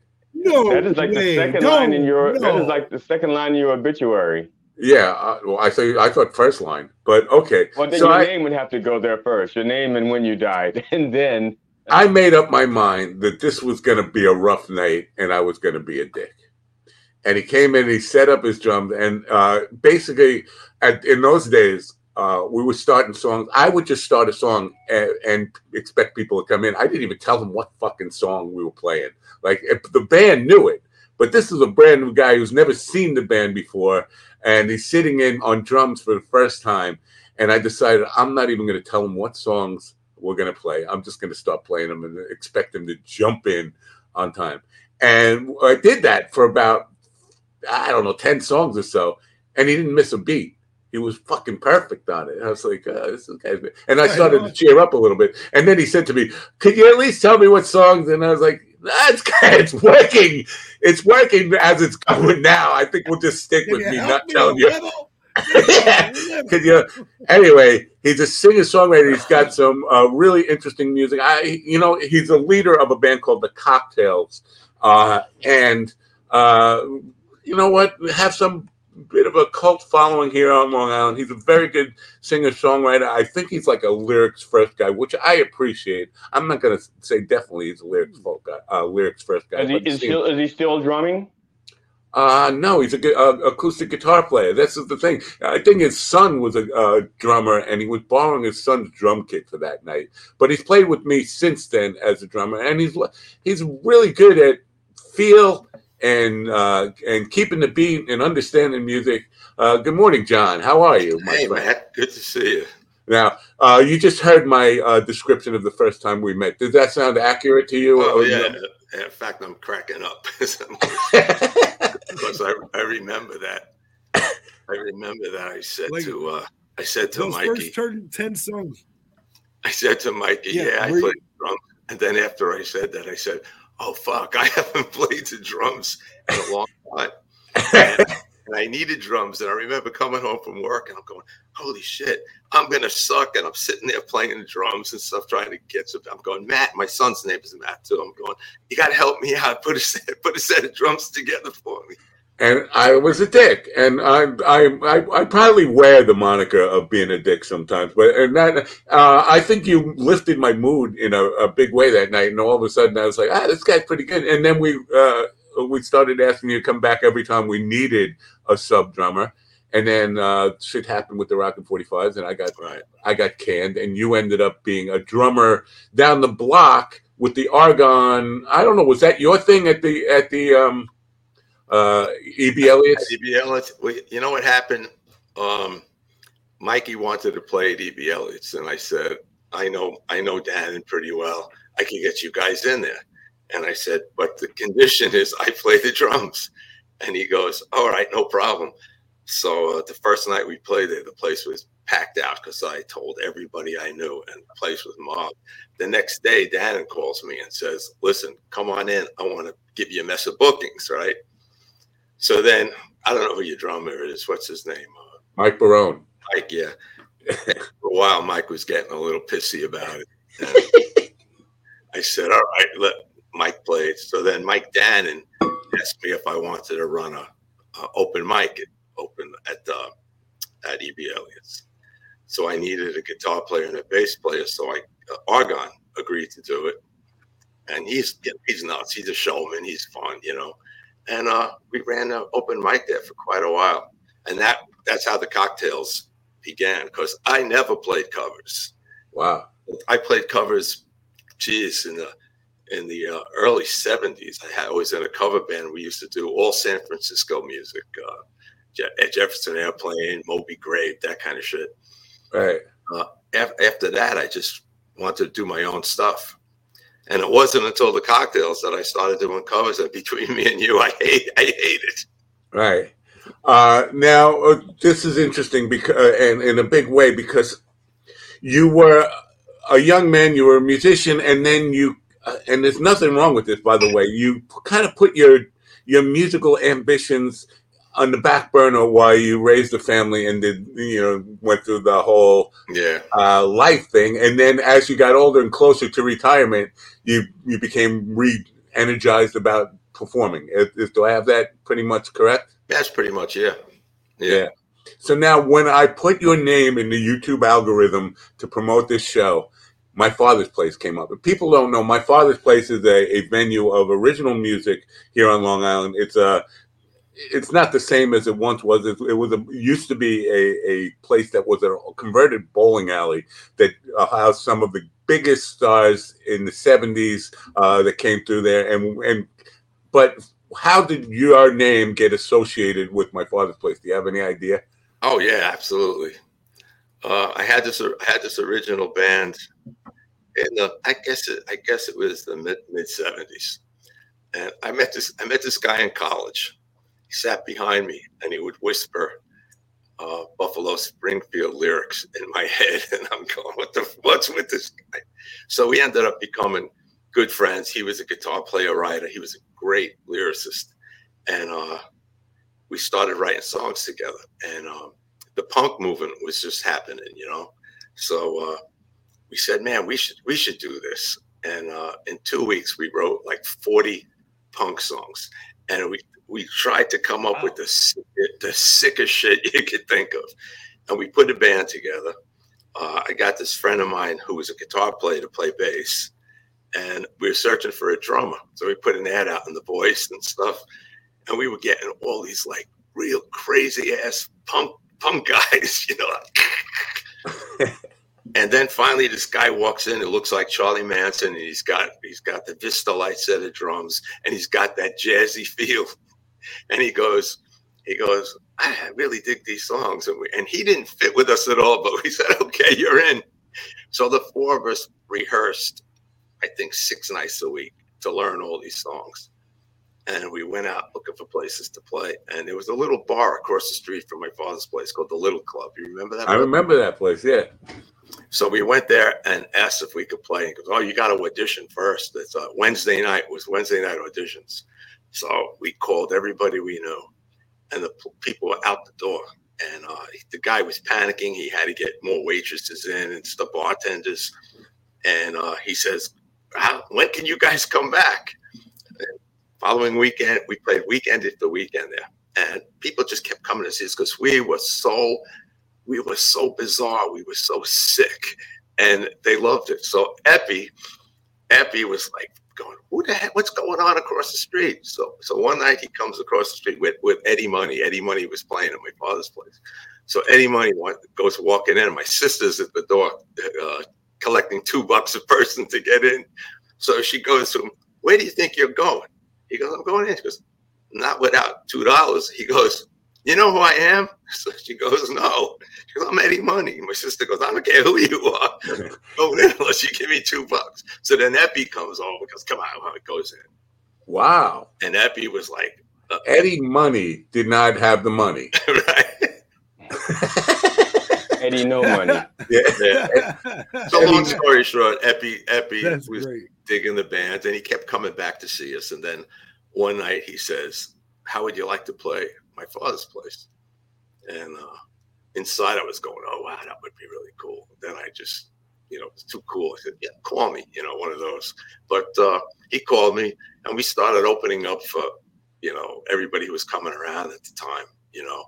We played with Talking Heads, with the Ramones, with Southside Johnny, with uh, Flo and Eddie, the whole bit. And um, he ended up signing me to a uh, management contract. Wow. And the sucky part was he did one of these I'm signing you, not your band. He goes, We gotta find you better players. Ooh, ooh. I was I was in my twenties. I uh, had a family, you know, and uh, you know, little by little, we let everybody go, and I regret it to this day. But uh, yeah, so well, that's something I I did want to bring up because with the, loyalty is a, a, a, very weird thing in show business. But we talked about Mikey wanting to play E.B. Elliott's, and you said to him, "But I got to be the drummer." And Mikey, without batting an eyelash, said, "Fine, we'll replace Ron. You can have the gig." Mikey never had any loyalty, and this is how. My, I ended up getting out of the Rockin' 45 for about a year and a half. Was that I wrote a song about called uh, "You Stab My Back, I'll Stab Yours," about Mikey's attitude towards like, you know, the, my friends and the band don't matter to me. I have no loyalty. That part had to be a really tough thing. I, I want you, but I don't want the band.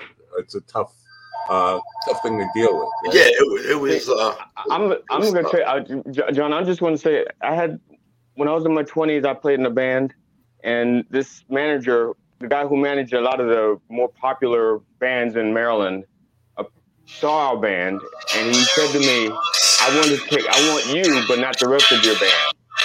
right. It's a fax machine. Oh no, that's my daughter. Okay. Hold on, that's my daughter. Oh. He What's said, up? uh, oh. Hold on, I'll put you on mute. Go ahead, take your call. That's funny. You know, So he Robert says, I want you, but not the band. And I wouldn't let him manage me. I wouldn't go anywhere without my band. I stuck with my band, even though he could have made or break me.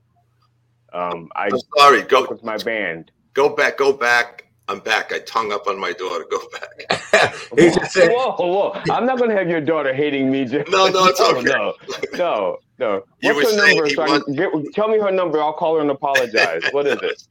No, don't worry. It's all right.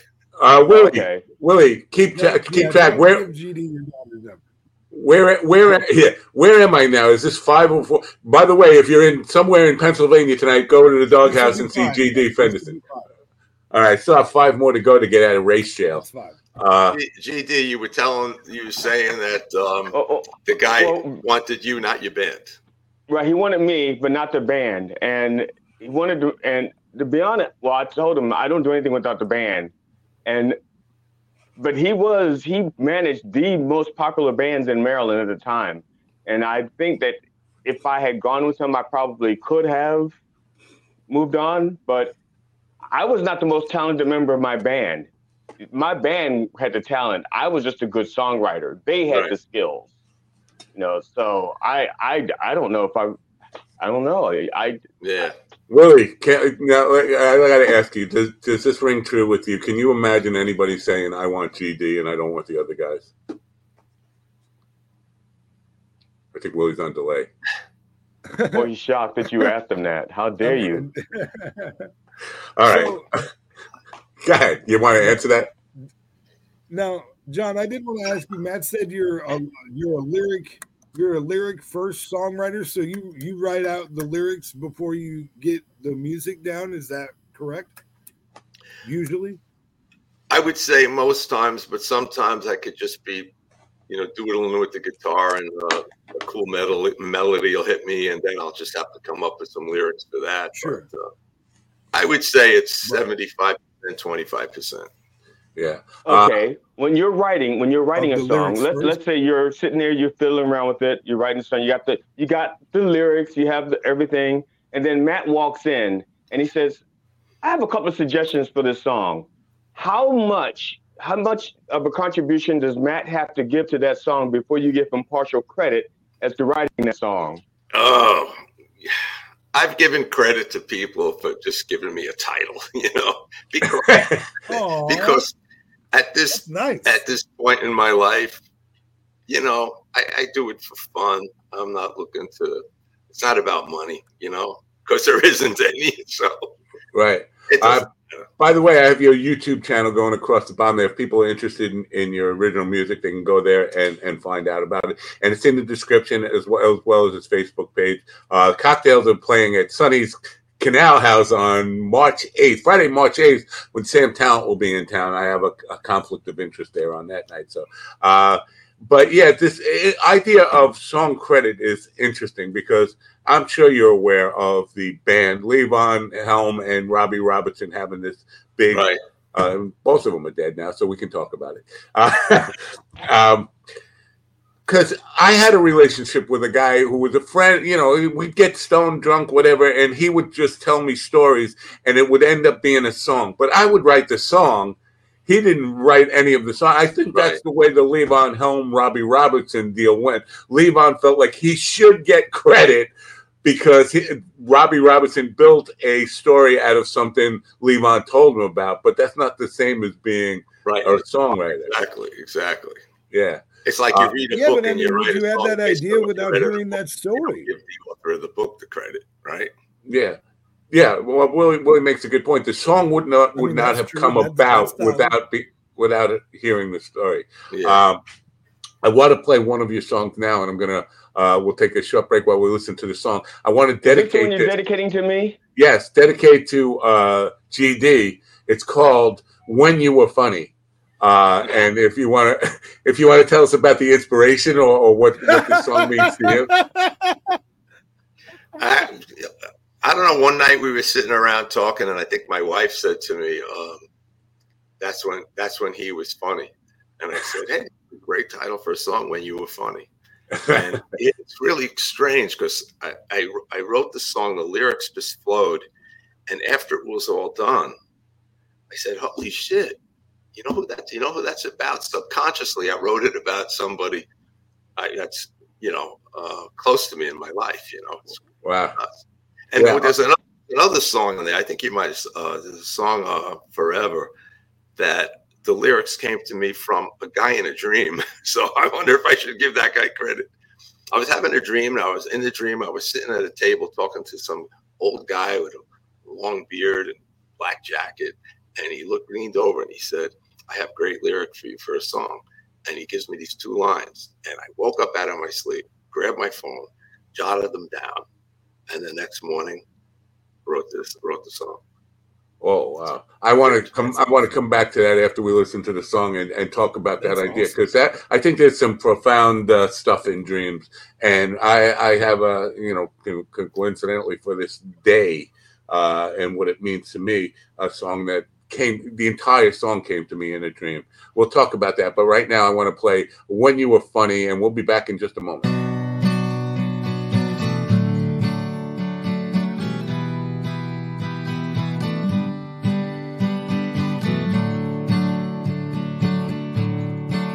Do you remember when you were funny?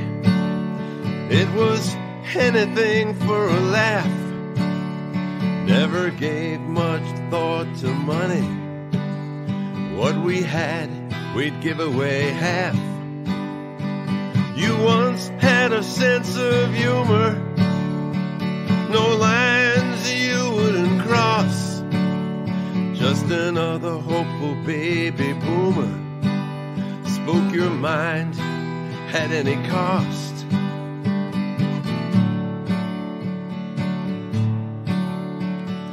Everything is timing, and we were right on time. You always had a comeback. I always had a rhyme. Everything is timing. Maybe now is not our time. Cause as the world kept turning, we lost our place in line.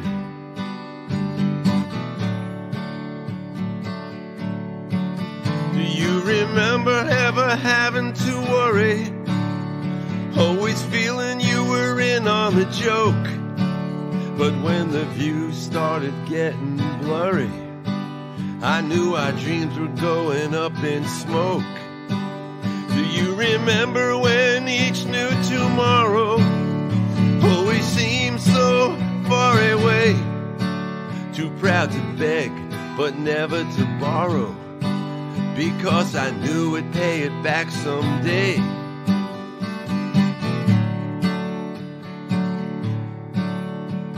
Well, everything is timing and we were right on time. Some say the world is random, some say it's by design. Well, everything is timing, and though we surely had our time, I'd go back in a heartbeat just to see you in your prime.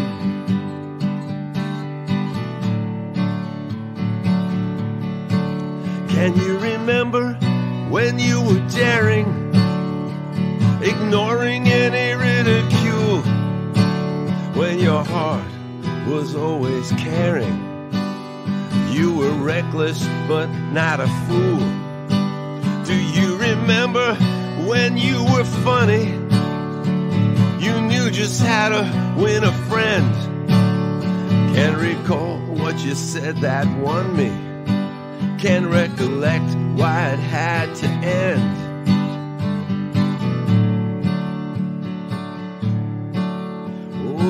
Everything is timing. And we were right on time. You always had a comeback. And I always had a rhyme. Everything is timing. Maybe now is not our time. Cause as the world kept turning, we lost our place in line.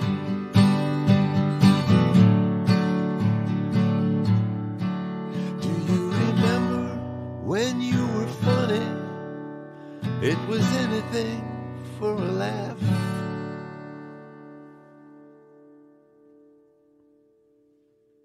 and dig that song. Um, the more I listen to it, the more I like it. It's one of those ones that uh, the first time you hear it, you, you kind of just listening to it, and taking it in. But if, if you w- listen to it two or three times, it becomes like uh, you got to hear it again. You got to hear it again. Great song. Um, I'm curious about some of those photos. Are those your photos? Uh, no, most of those photos are Google's Google things. You know, Okay. when, when I when I write something, and I write a song, and I I'm constantly writing songs. I wrote five songs last week. so what I what I do is I go down into my basement, I record them on a Garage Band, and um, you know, I like to share them with people. So I'll put I'll, I'll just put images and put lyrics because I think it's better to read the lyrics as you're listening to the song. So so people are getting getting it. You know, it's not just background music. Yeah, I agree. Yeah. Yeah. I have, Um, this other, I have this other project I do uh, called Johnny Rules. I don't know if you've seen Right. that. Yeah. Yeah. I met this guy when I used to work, and uh, somebody came up to me and said, "Hey, listen to this cassette." And he goes, "This is Ray," and this guy Ray is like a phenomenal guitar player. I'm going, "Holy shit! What's this guy doing? Working this job? You know, he could play like that." But um, Ray's a great guy. Lives by himself, no kids, no wife. Has a room with about 150 guitars around his walls, amps, rehearsal studio. Anyway, he's got a studio in his house and he says, Johnny, come on over with one of your songs. And since then, we've done, uh, we're working on our sixth album of all my stuff. And he he provides the lead playing. We have an arsenal of guys that come down and play with us. So it's it's great. I get to do my you know my music with a full band Very cool. without spending any money. Now, when you go to Ray's house, do you ever smell like flesh So, rotting? It sounds like he might be a serial killer. He lives all alone with all these guitars. no, Well, he's got a question. yeah. So, yeah, no, well, because I really wanted to ask you uh, because um, I, I don't play any instruments. My, my only instrument is my voice, and I've been uh, I, I'm very much fancy myself a lyricist, and, and like it generally comes with like a melody, or I know how it goes, and I could sing it to people. How how hard is that process of singing a song a cappella to like bandmates or whatever, and having them right around you? Or Mm, is that not? I mean, do you? I always mean, have I always play. I always have a with it, or- guitar. I always have a guitar, and I'll you know I'll play it to them with the, with the guitar. You know. Right. Uh, I would say, uh, having done that, it de- really depends on how how close to actual pitch you are. I, I worked with a singer, Casey, who was somewhere in. He had good relative pitch, but he was never in a, a given key, and that was always very Yeah. difficult. But if you watch The Greatest Night in Pop, Lionel Richie talks about Michael Jackson didn't play anything, so he had cassettes and cassettes of him just humming. This is so he would go to Quincy Jones with here's a cassette of a song I wrote. It would just be him humming something, no words, nothing, just humming the the melody. But Michael had perfect pitch, and so yeah, that was easy to just go to a piano and say, okay, here's where he is. Mm. If a guy is in between G and A Oh, okay. uh, I, I, I, had a guy come to me. He was he was getting married, and he wanted he, wa- he was right. He wrote his own vows that he wanted to set the music and he wanted me to write the music to it. And so he sang it on cassette, which at the time I didn't think much of it. I said, okay, I'd never written a song for somebody else like that. And that was what I discovered. He sang it for me. And then sometimes he was like between notes, between pitches, between keys. I was like, holy crap, what am I supposed to do with this? Now, will you be performing that at the Doghouse tonight and somewhere in Pennsylvania uh, at, on uh, between at eight o'clock p.m. Eastern time? No, tonight will be strictly stand-up material. Next week, I'll be bringing in song parodies, and then the week after that, it will be again just straight stand-up, and then the week after that, I'll be bringing in song parodies. So that's at the Doghouse somewhere in Pennsylvania, right? Does that count That's as at two? the Doghouse somewhere. in- That yeah. counts as two, right? All right. How many more do I'm I have to get counting at? It- I'm counting that as All right. So how many more do I have to go to get at a three ratio? more. Three. Three more. Three more. Okay, we have time for three more. John, just to bring you in on this, um, Matt's a big fat racist, and he's trying to break up for it by reparations. That's- re- uh, apparently, see, that we have a conflict of interest tonight. Willie has a show called The Lord and His Lady on this network at 9 p.m. Eastern, uh, 8 p.m. Central, and GD has a gig. And I'm trying. I was promoting Willie more uh, because it's only his second show, It's and not that has been promoting doing. Willie Moore. Let- Let's be accurate. I was doing a bit where I was promoting both shows, and he stepped on my promotion for my portion and let the Willie's portion go uninterrupted. because That's what started this. because I'm an evil Because racist. you're a racist. yes. There you go. And it's February. I didn't even know that you could be. A, I didn't even know it was legal to be a racist in February. I thought you had to like hold that. Well, I I got my months confused. I know this is Black It's not. History He should Month. be. He should be. March he should be drawn is out white and cuffed like the Punk Star. Yeah. Uh, anyway, So John, I- so John uh, you've known Matt for a while. How did you put up with his racism? And did you know that he was a racist? How did you tolerate it? It's all an act. It's all an act. it's all an act. What, your your, your friendship? What's the act? Your friendship and It's tolerating it, or He only puts it on for you, GD. That that's a, uh good point. Now, now uh, John has. Uh, here's the thing. John is uh, very. Uh, I don't know if I would say politically opinionated, but he has friends who are uh, politically opinionated, and they used to think that I was an extreme right winger. Now I'm getting accused by some people of being an extreme left winger, and it's only a matter of, of one one president away or two presidents away now, uh, where where perceptions of, of your political leanings can change based on who. I'm just I've a never fully informed American. right. a Trump supporter? Oh, what? So, so John, Yeah. as, as, what what's your, your No, when, when you no, played no, I drums? am not. When you were God, when you played drums, did you ever Oh, fall God. off the ro- the riser as a drummer? No. He don't. He doesn't get on a riser. He's a he's a ground level I'm a, guy. ground, like I'm a ground floor drummer. He's like a John Wow. Bonham, a ground level guy. Yeah.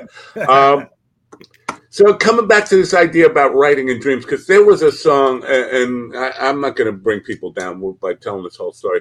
A song that came to me complete in its entirety in a dream, and I that day I was compelled to kind of write it out and and do a little demo of it, but I was like certain I had to be robbing this from. I had to be too much influence from somebody else. Like I was stealing the song. I called everybody I know. Was like, listen to this. whose song is it? I never heard that before. Mm. So it came to me that it, I guess it's an original. Uh, was that incident that you talked about with, with the old guy coming to you with forever? Um, was that a unique experience for you? And did you have that uh, inclination that is this really my song, or did I am I stealing this from somebody? Uh, no, I had the I had the experience before. I had a, I had a dream one night where I, I was still. I always have these horrible dreams that I'm still working, and uh, I had this dream that I was walking around an industrial park, and I started singing this song, and all the people around were singing it with me, you know, and I woke up and I said, "Holy shit!" And I, I wrote it. I wrote it down. I kind of. It's weird. I kind of re- even remembered some of the melody when I woke up the next morning, and I guess it's an original song. Right. Uh, yeah. So do you, you do you think about possibly like is this just uh, like too much influence? Like am I am I borrowing this from somebody else? You know that that that bothers me. You know, sometimes like uh, I'm my own I'm my own worst critic. You know, if uh, I hate when it comes, if you can't help it. I mean, there's a billion songs out there. You know, but sometimes if I hear something, it even sounds like one of my old songs. I get pissed off. I go, no, Yeah. Or I'm st- I get stuck in ruts where every every song I Right, write for a yeah. given period of time seems to. Re- uh, is this just another rehashing of the same song I just wrote like a month Right. ago? That kind of stuff. Do you get in those kind of? Uh, do you have writer's block at all? Do you, or do you just wait for it to come? Um, it. I'm telling you, it just keeps coming. It's Really? yeah. I, I, I write I write novels too. I was you know I was writing books for a while. I remember. And I was like putting them out one after the other, and then uh, I started writing my sixth novel, and I just hit a wall. I remember you and I got into an argument about bumblebees. Uh, it, it was uh, some. I think you po- posted an excerpt from a book, or maybe it was just a poem you wrote about uh, I remember. watching the bumblebees. And I was like, "Those are not bumblebees; those are carpenter bees." You're talking about how big fat they were. I was like, "Bumblebees are not big and fat; those are carpenter bees." we find uh, reasons to argue about anything. Um, Listen, you live and learn, right? yeah, right. Uh, You, you, we, we talking about um, accidentally, well, about not knowing where the source of your music comes from in some regards. This, when I used to play in the band, I'd written this really great instrumental piece, and they were like going, "Wow, this is neat. This is really, really good." And my my bass player had perfect pitch. He was classically trained. My keyboard player was also classically trained, and so I'm bringing this to them, writing out. I wrote, wrote out all of the parts, you know, so everybody would know. They're like, "This is what we're doing. This is it," and they're going, "This is really good. This is really nice. It's a really nice jazz piece." And they said, "Where'd you get it from?" I said, "I don't know. It just came to me." And then it turns out I was working in a department store, and the, my song that I'd written was based on four music songs that I had stuck oh. in my head over and over again. And the only thing I do is I regurgitated like four different parts of four different music Oh, songs yeah. and interwove them into one piece. No. Robert And after that, Klein. once I realized what- once I realized what happened, I was like, I can't do this anymore. We're we're done. So what happened to the song? What happened to Hercules Battery? I said, I Yeah. stole it. I didn't know I stole it, but I stole it. I, I stole can't do that song anymore. Well, and not stole, but unduly influenced by it. Let, let's just put it that way, or over influenced by it. Like you well, know, at 21, I didn't know the law. I thought I stole it. yeah. But uh, Klein, I remember uh, when I was a young man, I used to. I was in a rock band and writing rock songs, and then I watched uh, Robert Klein's uh, "Child of the '50s, Man of the '80s," and was really influenced by a Bronx. The Bronx is beautiful this time of year, and then I started writing all these friggin' show tunes, and people were like, "What the fuck is wrong with you?" I was like, uh, "Influence can be that way. It can be like really." uh subtle you don't feel it coming on and then all of a sudden i'm a guy Right. writing show tunes Now, did you ever? Did just speaking of Robert Klein? Didn't he have a bit called "I really- Can't"? I really want can't hear stop my Matt leg. Napo show tune. I can't stop my leg. I think so.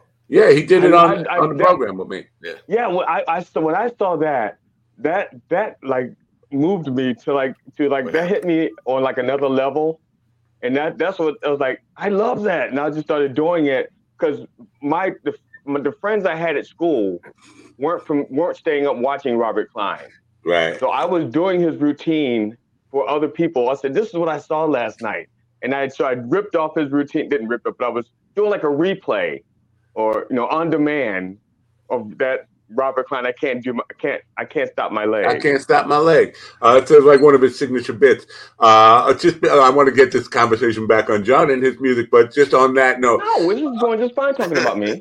uh no we're talking about robert klein not you um when robert klein was on the program first of all he got a call from his son and he was he got a call from his son and he said oh al wait a minute i'm on, I'm on a pod what is it? What is this called? A podcast? And, and, and he had a conversation with his son while i'm sitting there listening to i didn't know to mute him or nothing. But when he got off the phone call uh, I, I was talking about a podcast that I had seen him on where uh, he was talking about his past, and I was in the chat room and I said, uh, "Can he stop his leg?" And he saw that, and he picked up his harmonica that happened to be right there, and he started doing "I Can't Stop My Leg." and I told him that story, and he said, "Oh, wait a minute!" And then he gets up out of his chair and runs to another room and comes back with his harmonica to do "I Can't Stop My Leg" for me on the on program with me. That's That's a that's a classic. I love that bit. um, so, uh, John, now in some of your writing, now like uh, when you were funny is not that, uh, but there is, uh, I think you have a in, inclination to write about socially relevant things and pol- po- uh, political leanings in some cases, right? You're would you consider yourself a uh, that kind of writer, like a know, yeah. activist or? Well, four, uh, I think four or five years ago, maybe uh, 2015, 16, I, uh, the, band, the band is the cocktails, right? And we were rehearsing one night and I said, uh, and we were talking about how come they- they're not making music about, they're not making music uh, like they protest music like they did back in the 60s and stuff. And just kidding around, I said, yeah, we should start a band and call ourselves the Molotov Cocktails and do all political music. So I, uh, I went to work. I wrote a shitload of songs, all political songs. Oh my God, the I, I did a GoFundMe, Wait. a GoFundMe uh, thing. I raised five grand, and I did uh, the Molotov Cocktails Wake Up Call, Wow. which is a. I mean, I I think it's a great album. I, I Yeah. love- that's what I have. my My CD son was playing okay. drums on that one. My CD is called Volatile Cocktail. Nice. Oh, Vol- volatile. Now let, let's talk about this for a second, because the '60s, early '70s, that were full of this idea that you can really change people's minds, change people's attitudes with music, and uh, be somewhat of a catalyst towards positive change. Do you did, is that still alive in you? Because to me, you know, I'm dead. I'm deadened by a lot of pessimism. I think everybody who watches this program, listens to us, knows what a pessimist I could be. I don't. I feel like I've lost any hope that the artists can influence uh, society in in a significant way. Do you? Yeah, I, I I kind of agree to a point, but part of the problem is back in the day, you could listen to uh, AM FM radio and hear songs which you know had had good messages. You know, they don't allow that anymore. right. You know, they squash that stuff. So you Well- got, you got to really search for it if you want to hear. Here's the thing. I think they they've gone completely the other way. Like uh, you know, uh, you try that in a small town, got got a big boost by FM radio. Uh, it, you know, it, but that was basically not necessarily uh, about change. It was about going back in time, going Right. back. right, right. yeah. So I think the political leanings So of got grandfathered in then. It got grandfathered in because it's not about change, it's about something that already existed.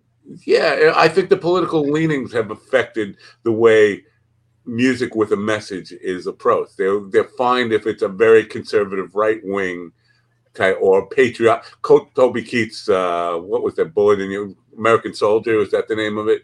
that Uh, was well received.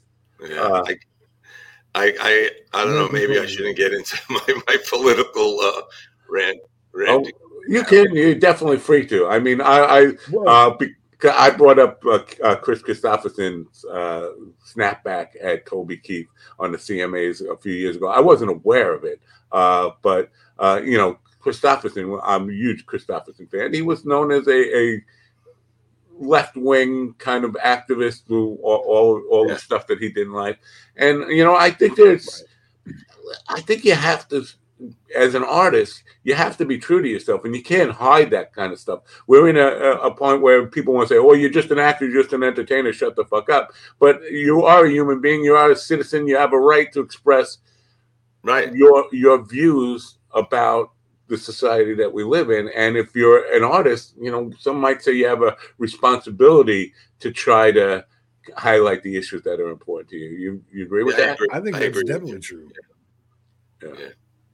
I Uh, wrote, I wrote a song last uh, last week that I haven't uh, put out on uh, Facebook or YouTube or anything like that because uh, the feds would probably be at my door. I'll send it to you privately later. Wow. Uh, yeah, well, the Fed might be at my door because I was yelling at uh, RFK Jr. Uh, last night about his thing about he's you know talking about he needs Secret Service protection, and I was like, well, how'd that work out for your father or your uncle? Right, I heard you say that earlier. you know, uh, but so I was kind of expecting the Secret Service to show up at my door with some questions about that. Like, uh, yeah, listen, I mean, like you were saying before, the, the Secret Service, they're so secret that uh, yeah, yeah. they're look, they're not looking. Right. when when they tell them not to look. Right. So uh, now, yeah. when, when, you're playing with the cocktails, you do got this thing at uh, Sonny's on uh, Friday, March 8th. Sonny's right. is a very cool place. Uh, have you seen it lately? No, I had. Last time, I, I think I might have been there with you once. Uh, I don't know. I think it's been at least 10 years since I played there. Oh, and it was indoor, small stage indoors, right? Totally renovated the place. It looks nothing like it used to. Oh, really? Yeah. Yeah. Now, do you get to play on the out, outside in the summer there, like uh, on the on the dock or anything? No, they got to keep it inside because the uh, the people in the uh, surrounding areas don't like the, the that, noise. That kind of sucks. What about the uh, um, the other nautical, place? Nautical Mile. Yeah, well, I wanted to talk about the Nautical Mile too, but there's a place in Amityville, Tommy's or Toomey's. Oh, Toomey's. Yes. Now that's outdoors on the on the water, right? You, yeah, yeah that that was a fun place the last time I played there, but it was just a it was spring. I played there with Kiera. We did an acoustic thing. It was spring, but not quite warm enough to be out on the dock. But uh, that seems like a really fun place to play. Did you play in that? That used used to play on the dock and uh, before um, before um, the uh, pandemic. Yeah. They closed that all up, and the bands play like in the boatyard underneath the boats. It's it's, it's horrible. That's terrible. Yeah, I don't want to go back there ever again. Right. Uh, now, the so what's the, the biggest myth? What, sorry, John. What's the biggest mishap you've had during a live performance? The biggest mishap? I asked you first. Oh, this is this is a great one. Back in uh, back in the day, we were playing. We were opening for Talking Heads, and uh, you know, we didn't have guitar tuners and extra equipment. We just came in with our guitar, our instruments, and that was it. So we're playing, and my buddy Richie breaks a guitar string.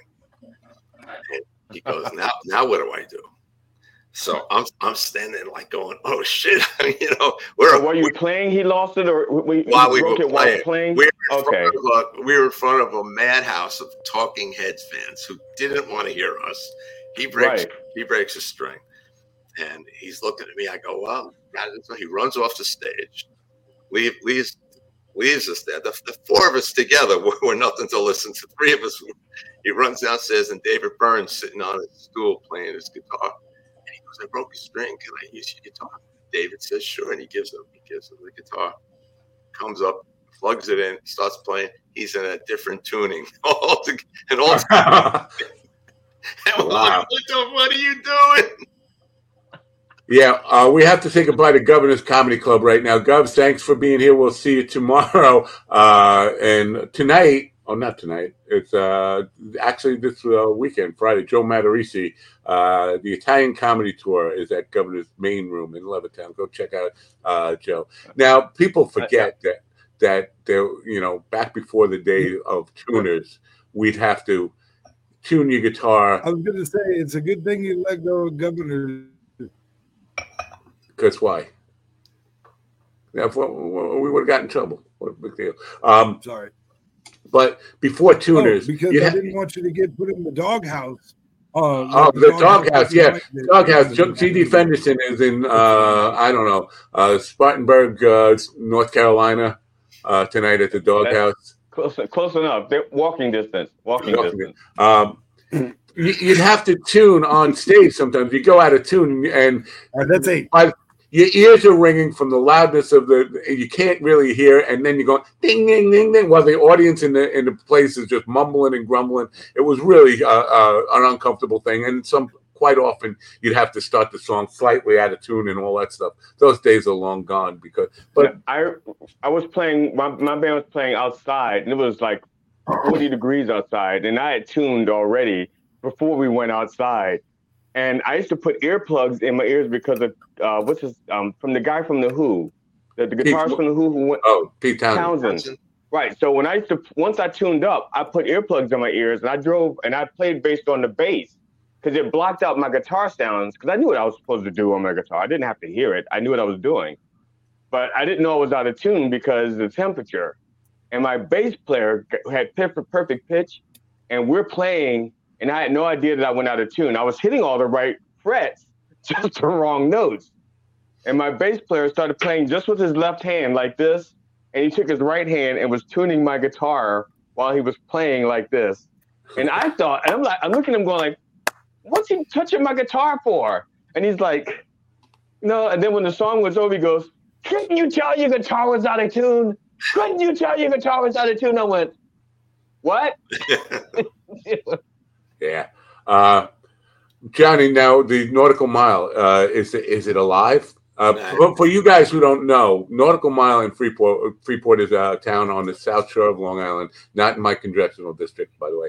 Uh, but uh, place is just a, nautical mile. It's on the water, and it's nothing but restaurants and bars all the way down. And in the summertime, spring to like September, it was uh, killing it with live music all the time. We were there for about 15 years, three nights a week, four nights a week. It was great. And then I think we killed it. We we uh, played too loud too often, and the town put in an ordinance where the cops would come down with a decibel meter gun and point the gun at, at you. If you were above 86 uh, decibels, you would get a fine.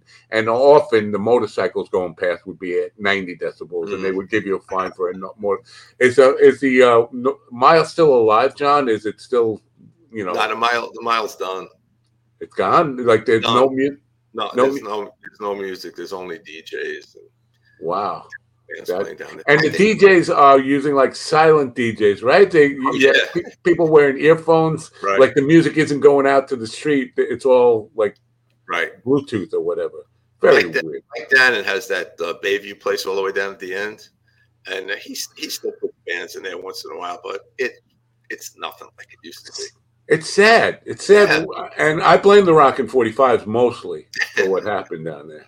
Because we would break the curfew. You had an 11 o'clock curfew, and we would always go like a 15 minutes over. Cops would come and shut us down, and then the neighbors started complaining that we were too loud. That's Mike Barone's fault, by the way. Uh, There's but, yeah. signs up and down the there's signs up and down the strip about the uh, the noise level and the fine. You're going to get fines like seven hundred dollars or something. so sad. It was such a uh, a happening thing for for quite a long time, and you know people look forward to summer times. Uh, you, you're a neighbor of there, right? Or you're in that neighborhood.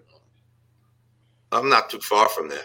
Uh, can you hear uh, when when it was back in the liveliest days? Could you hear the music from your house? To my house, nah, nah, nah. So pe- people were just complaining. Like you move into that area, you should know you're going to live by nautical mile. You're going to get that in the summertime.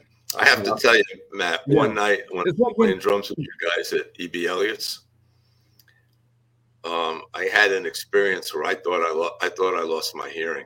You you were so freaking loud, and I kept playing louder to keep up with you, and I'm bashing and bashing, and then but I, all of a sudden I got to a point where I was going, oh my god, if this doesn't stop, my skull's gonna crack. I'm gonna be deaf. And we finished up. I went to I went to my car. I couldn't tell if the car was on or off. I just had this cracking in my head, and I thought I was permanently damaged from that night. Uh, you wouldn't be the first guy to blame me for his hearing damage. Without, it's, I've, I've made quite a few people deaf over the years, I and was- I've made quite a few people wish they were deaf as well. Uh, so yeah, uh, but last time I played with you though, and uh, we're we're running out of time here, but uh, last time I played with you uh, was at Off Key Tiki, Tiki, right? with that guy who was really really a stickler about volume and uh like would run up to the stage he was like a control freak. He's gone now. Are you playing any gigs there? No, we haven't played there in a while because he was he had a rules on the Right. stage yeah about you must play from this time to this time and then take a break and come back. He was like nuts. yeah he was a total Wow. control freak but but he sold the place now and i hear it's a fun place to play i've heard that that it's it's a fun place to play now it was always kind of weird because the dance floor was sand, and it's really Right. hard to dance in sand. That was a great place, though. Yeah, yeah. He, he booked us there for New Year's one one year, and uh, Yeah. yeah, and it was. I remember it was below zero. It was so cold, we're going, "Oh shit, Ooh. nobody's gonna come out tonight." He had the place all decked up. He came out in a tuxedo. His girlfriend was all dressed up, and I think we played for a total of eleven people. Nobody Ah. was really there. Yeah, it's not the kind of place that you would want to go on New Year's Eve. It's a summertime kind of place. Yeah. Anyway, In my um, comedy career, that would be a sellout. oh, by the way, uh, Doghouse, Doghouse in uh, Doghouse, Dog, Dogville, Pennsylvania. Uh, Doghouse, uh, go see GD Fenderson. Uh, 8 p.m. One more. Uh, Doghouse, go see go see GD at Doghouse in Pennsylvania. That counts as one more. I'm done. Right? I'm And out you of race. paid your you paid your debt to society. I'm out of race prison. All right. All right. Matt Matt is not a racist. Oh, Okay. Until tomorrow. right. He's out of the race doghouse. Anyway, uh, Johnny, uh, people uh, want to keep up with you and the gigs that you're playing here on Long Island. You're Yeah. mo- mostly all on Long Island, right? You're not you're Yeah. going to the city or any. No. No, too Uh, old. too old. where- what's the best place to send you? Uh, send them to keep up with you. Are, are you got? Is it the Facebook page? Uh, It's a Facebook page and there's a website. oh, there is a website. Yeah. The cocktails.com. is Cocktailsbandny.com. cocktailsbandny.com. I will put that in the description so people can follow you. Cool. Listen, man, it, it's uh, been good catching up with you and seeing it. And I am a big fan uh, of your mostly acoustic music that you're putting on YouTube, but uh, I really enjoy it, and I hope other people will. And uh, that's why I wanted you to be on the program today to expose your music to more people. Thank Good you and thank you. Thanks. Thanks for being here. Have a great day, and say say hello to Art for me, will you? My buddy Art, your your friend Art Gustia. What? Gustia? How do you pronounce his last name? Oh, Justicia. Gustia. Yeah. Oh, Say, okay. say hello to say hello to him for me. Yeah, he- You were he, uh, way off. I know. Well, you look at that name and you try to pronounce I'm, it. I'm surprised you remember. Yeah. Well, well, yeah, yeah. Tell him I said hello. I think I you know, think he's probably cool. he's probably listening, so you say hello yourself. Hey, Art. Hello. Uh, Art Guikuya. How do you say it? It's just easier to call him Art. Yeah, all right. all right. Well, thanks for being here, and we wish you the best, man. And uh, come back sometime, man, and I'll continue to uh, plug your music for people and Love keep putting it to. out there. I'll keep pu- plugging it. Thanks. Okay. And tell your Thanks for daughter I said hi and I apologize. Yeah, I gotta go. She called because her daughter, my granddaughter's sick. It's a Cool. school. I gotta go pick her up. I said Uh, she's gotta wait till eleven o'clock. All right. Well, be well. Thanks for being here. Have a Okay, great thanks, day. man. Bye. Johnny Rullo, folks. Uh, John, the cocktails, Johnny Rules, uh, the Molotov cocktails, all of that and above. Uh, and Willie is giving an automatic uh, invisible blowjob back there. What the hell's going on over there, Willie? Um, His turbo is broken. My my apologies. Sorry. no, uh, you can you can blow the invisible man anytime you want on this program. Uh, Claude Rains. Uh, I, I like this song. Uh, when you were funny, I think that should be. You should I'll play that as an opening as your walk-on music for your gigs, GD. When you were funny. I I have I have contractual open music that I use when I walk on stage. Well, I think you should use this one. That's what I think. And Willie agrees with me. But why would I absolutely use agrees. his when I can use mine, my original music, without Because having to worry this one, this one is uh, when you were funny. That's why. Because this one goes to a record. That's implying that I was funny.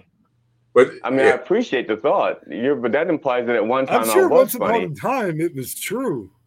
Yeah. No, It- I don't know It's a song about about remembering a long, long, long, long, long time ago. Anyway, Okay, uh, yeah, all right. I can like John. it. I like Johnny. He's a good guy, man. Uh, and um, you know, and he still and he still admits to being friends with you. That's to me, that's the the rub. Because once we go off the air, I don't Yeah. admit to knowing you. Once I we know. once once we once once this goes dead, I don't know you. he's, you're not alone in that. Um, basically, I think most of the world uh, will deny me. Some of you will betray me. Some of you will Oh. deny me. Uh, Uh, three times before the cock crows. yeah, yeah. Never, whatever. my lord. Uh, so tonight uh, on um, A Lord and His Lady, you will hear the Danica story. That's what we're calling it, the Danica story. Tales of Danica. Yeah. And Willie would Willie Yeah, would just Tales of shut shut up and sit sit there and, and listen. God, I'm gonna have to have tape over my mouth or something for that to be true. Oh well, or you could just get the thing you were doing.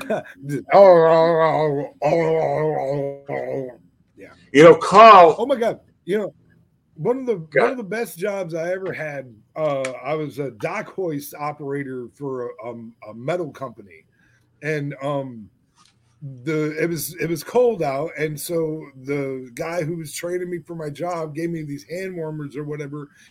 And he's like, uh, and he told me, he was like, in order for you to activate these, you got to shake them, but you got to shake them a specific way. And so he taught me that you got to, you got to just shake them like this, you know. And he said, if you open your mouth, you could probably shake them a little harder. And I was like, you know, and, and yeah, it was, was all right. I'm so sorry. God damn it. Funny, uh, I was just I was just mentioning Carl, and then this picture of him with some Brazilian hottie comes up on my feed here. Uh, Carl had done he a drunk, you know. Carl likes to get drunk and do his podcast, and then go on for hours and hours. Like they do, like nine hours. Hours and hours. Yeah. Yeah. And one time he was on with Brett Brock, and for some reason he started just like mimicking himself beating off, and he was like drunk and he was just doing this. And I was watching and I screen captured it and uh the video of it, and and then I posted a video of him doing that. He was here doing and the next one was like a guy, a, guy, a male stripper in an S and M costume or something, and it made it look like Carl was beating off to this guy in an S and M costume, and he got really upset. He, uh, everybody had a good laugh over it, but Carl was very uh, angry with me uh, at, at, that point. He told me to take it down, and I did take it down. But I just want people to know that I've kept it, just in case he stepped out. I kept it. just in case he steps out. I'm gonna I'm gonna have to need that for personal purposes. yeah, yeah. Well, I'm, I'm holding on to it just in case there's ever a need to blackmail call for anything or or just get back at him for anything. So it's there. But it looks like he's hooked up with some real uh, smoking hot Brazilian hottie. Good for him. No wonder he went. And he's in Brazil right now, right? I'm sorry. If he didn't have the accent, Um, he wouldn't. I be do got up to with kind of run because I got to make my appointment by noon. I got to run too. Go get a neck tattoo. Make sure you film it now. Uh, yeah, and say it's. I don't know how you're going to save it, but if you if there's any way you can send it to me in, uh, I don't know, WeTransfer something like that, so I can like uh, make. yeah, it I mean, I plan on transferring it to my computer as soon as I get home. Uh, I'll transfer the stuff from the GoPro onto my computer, and I can link my phone to my computer.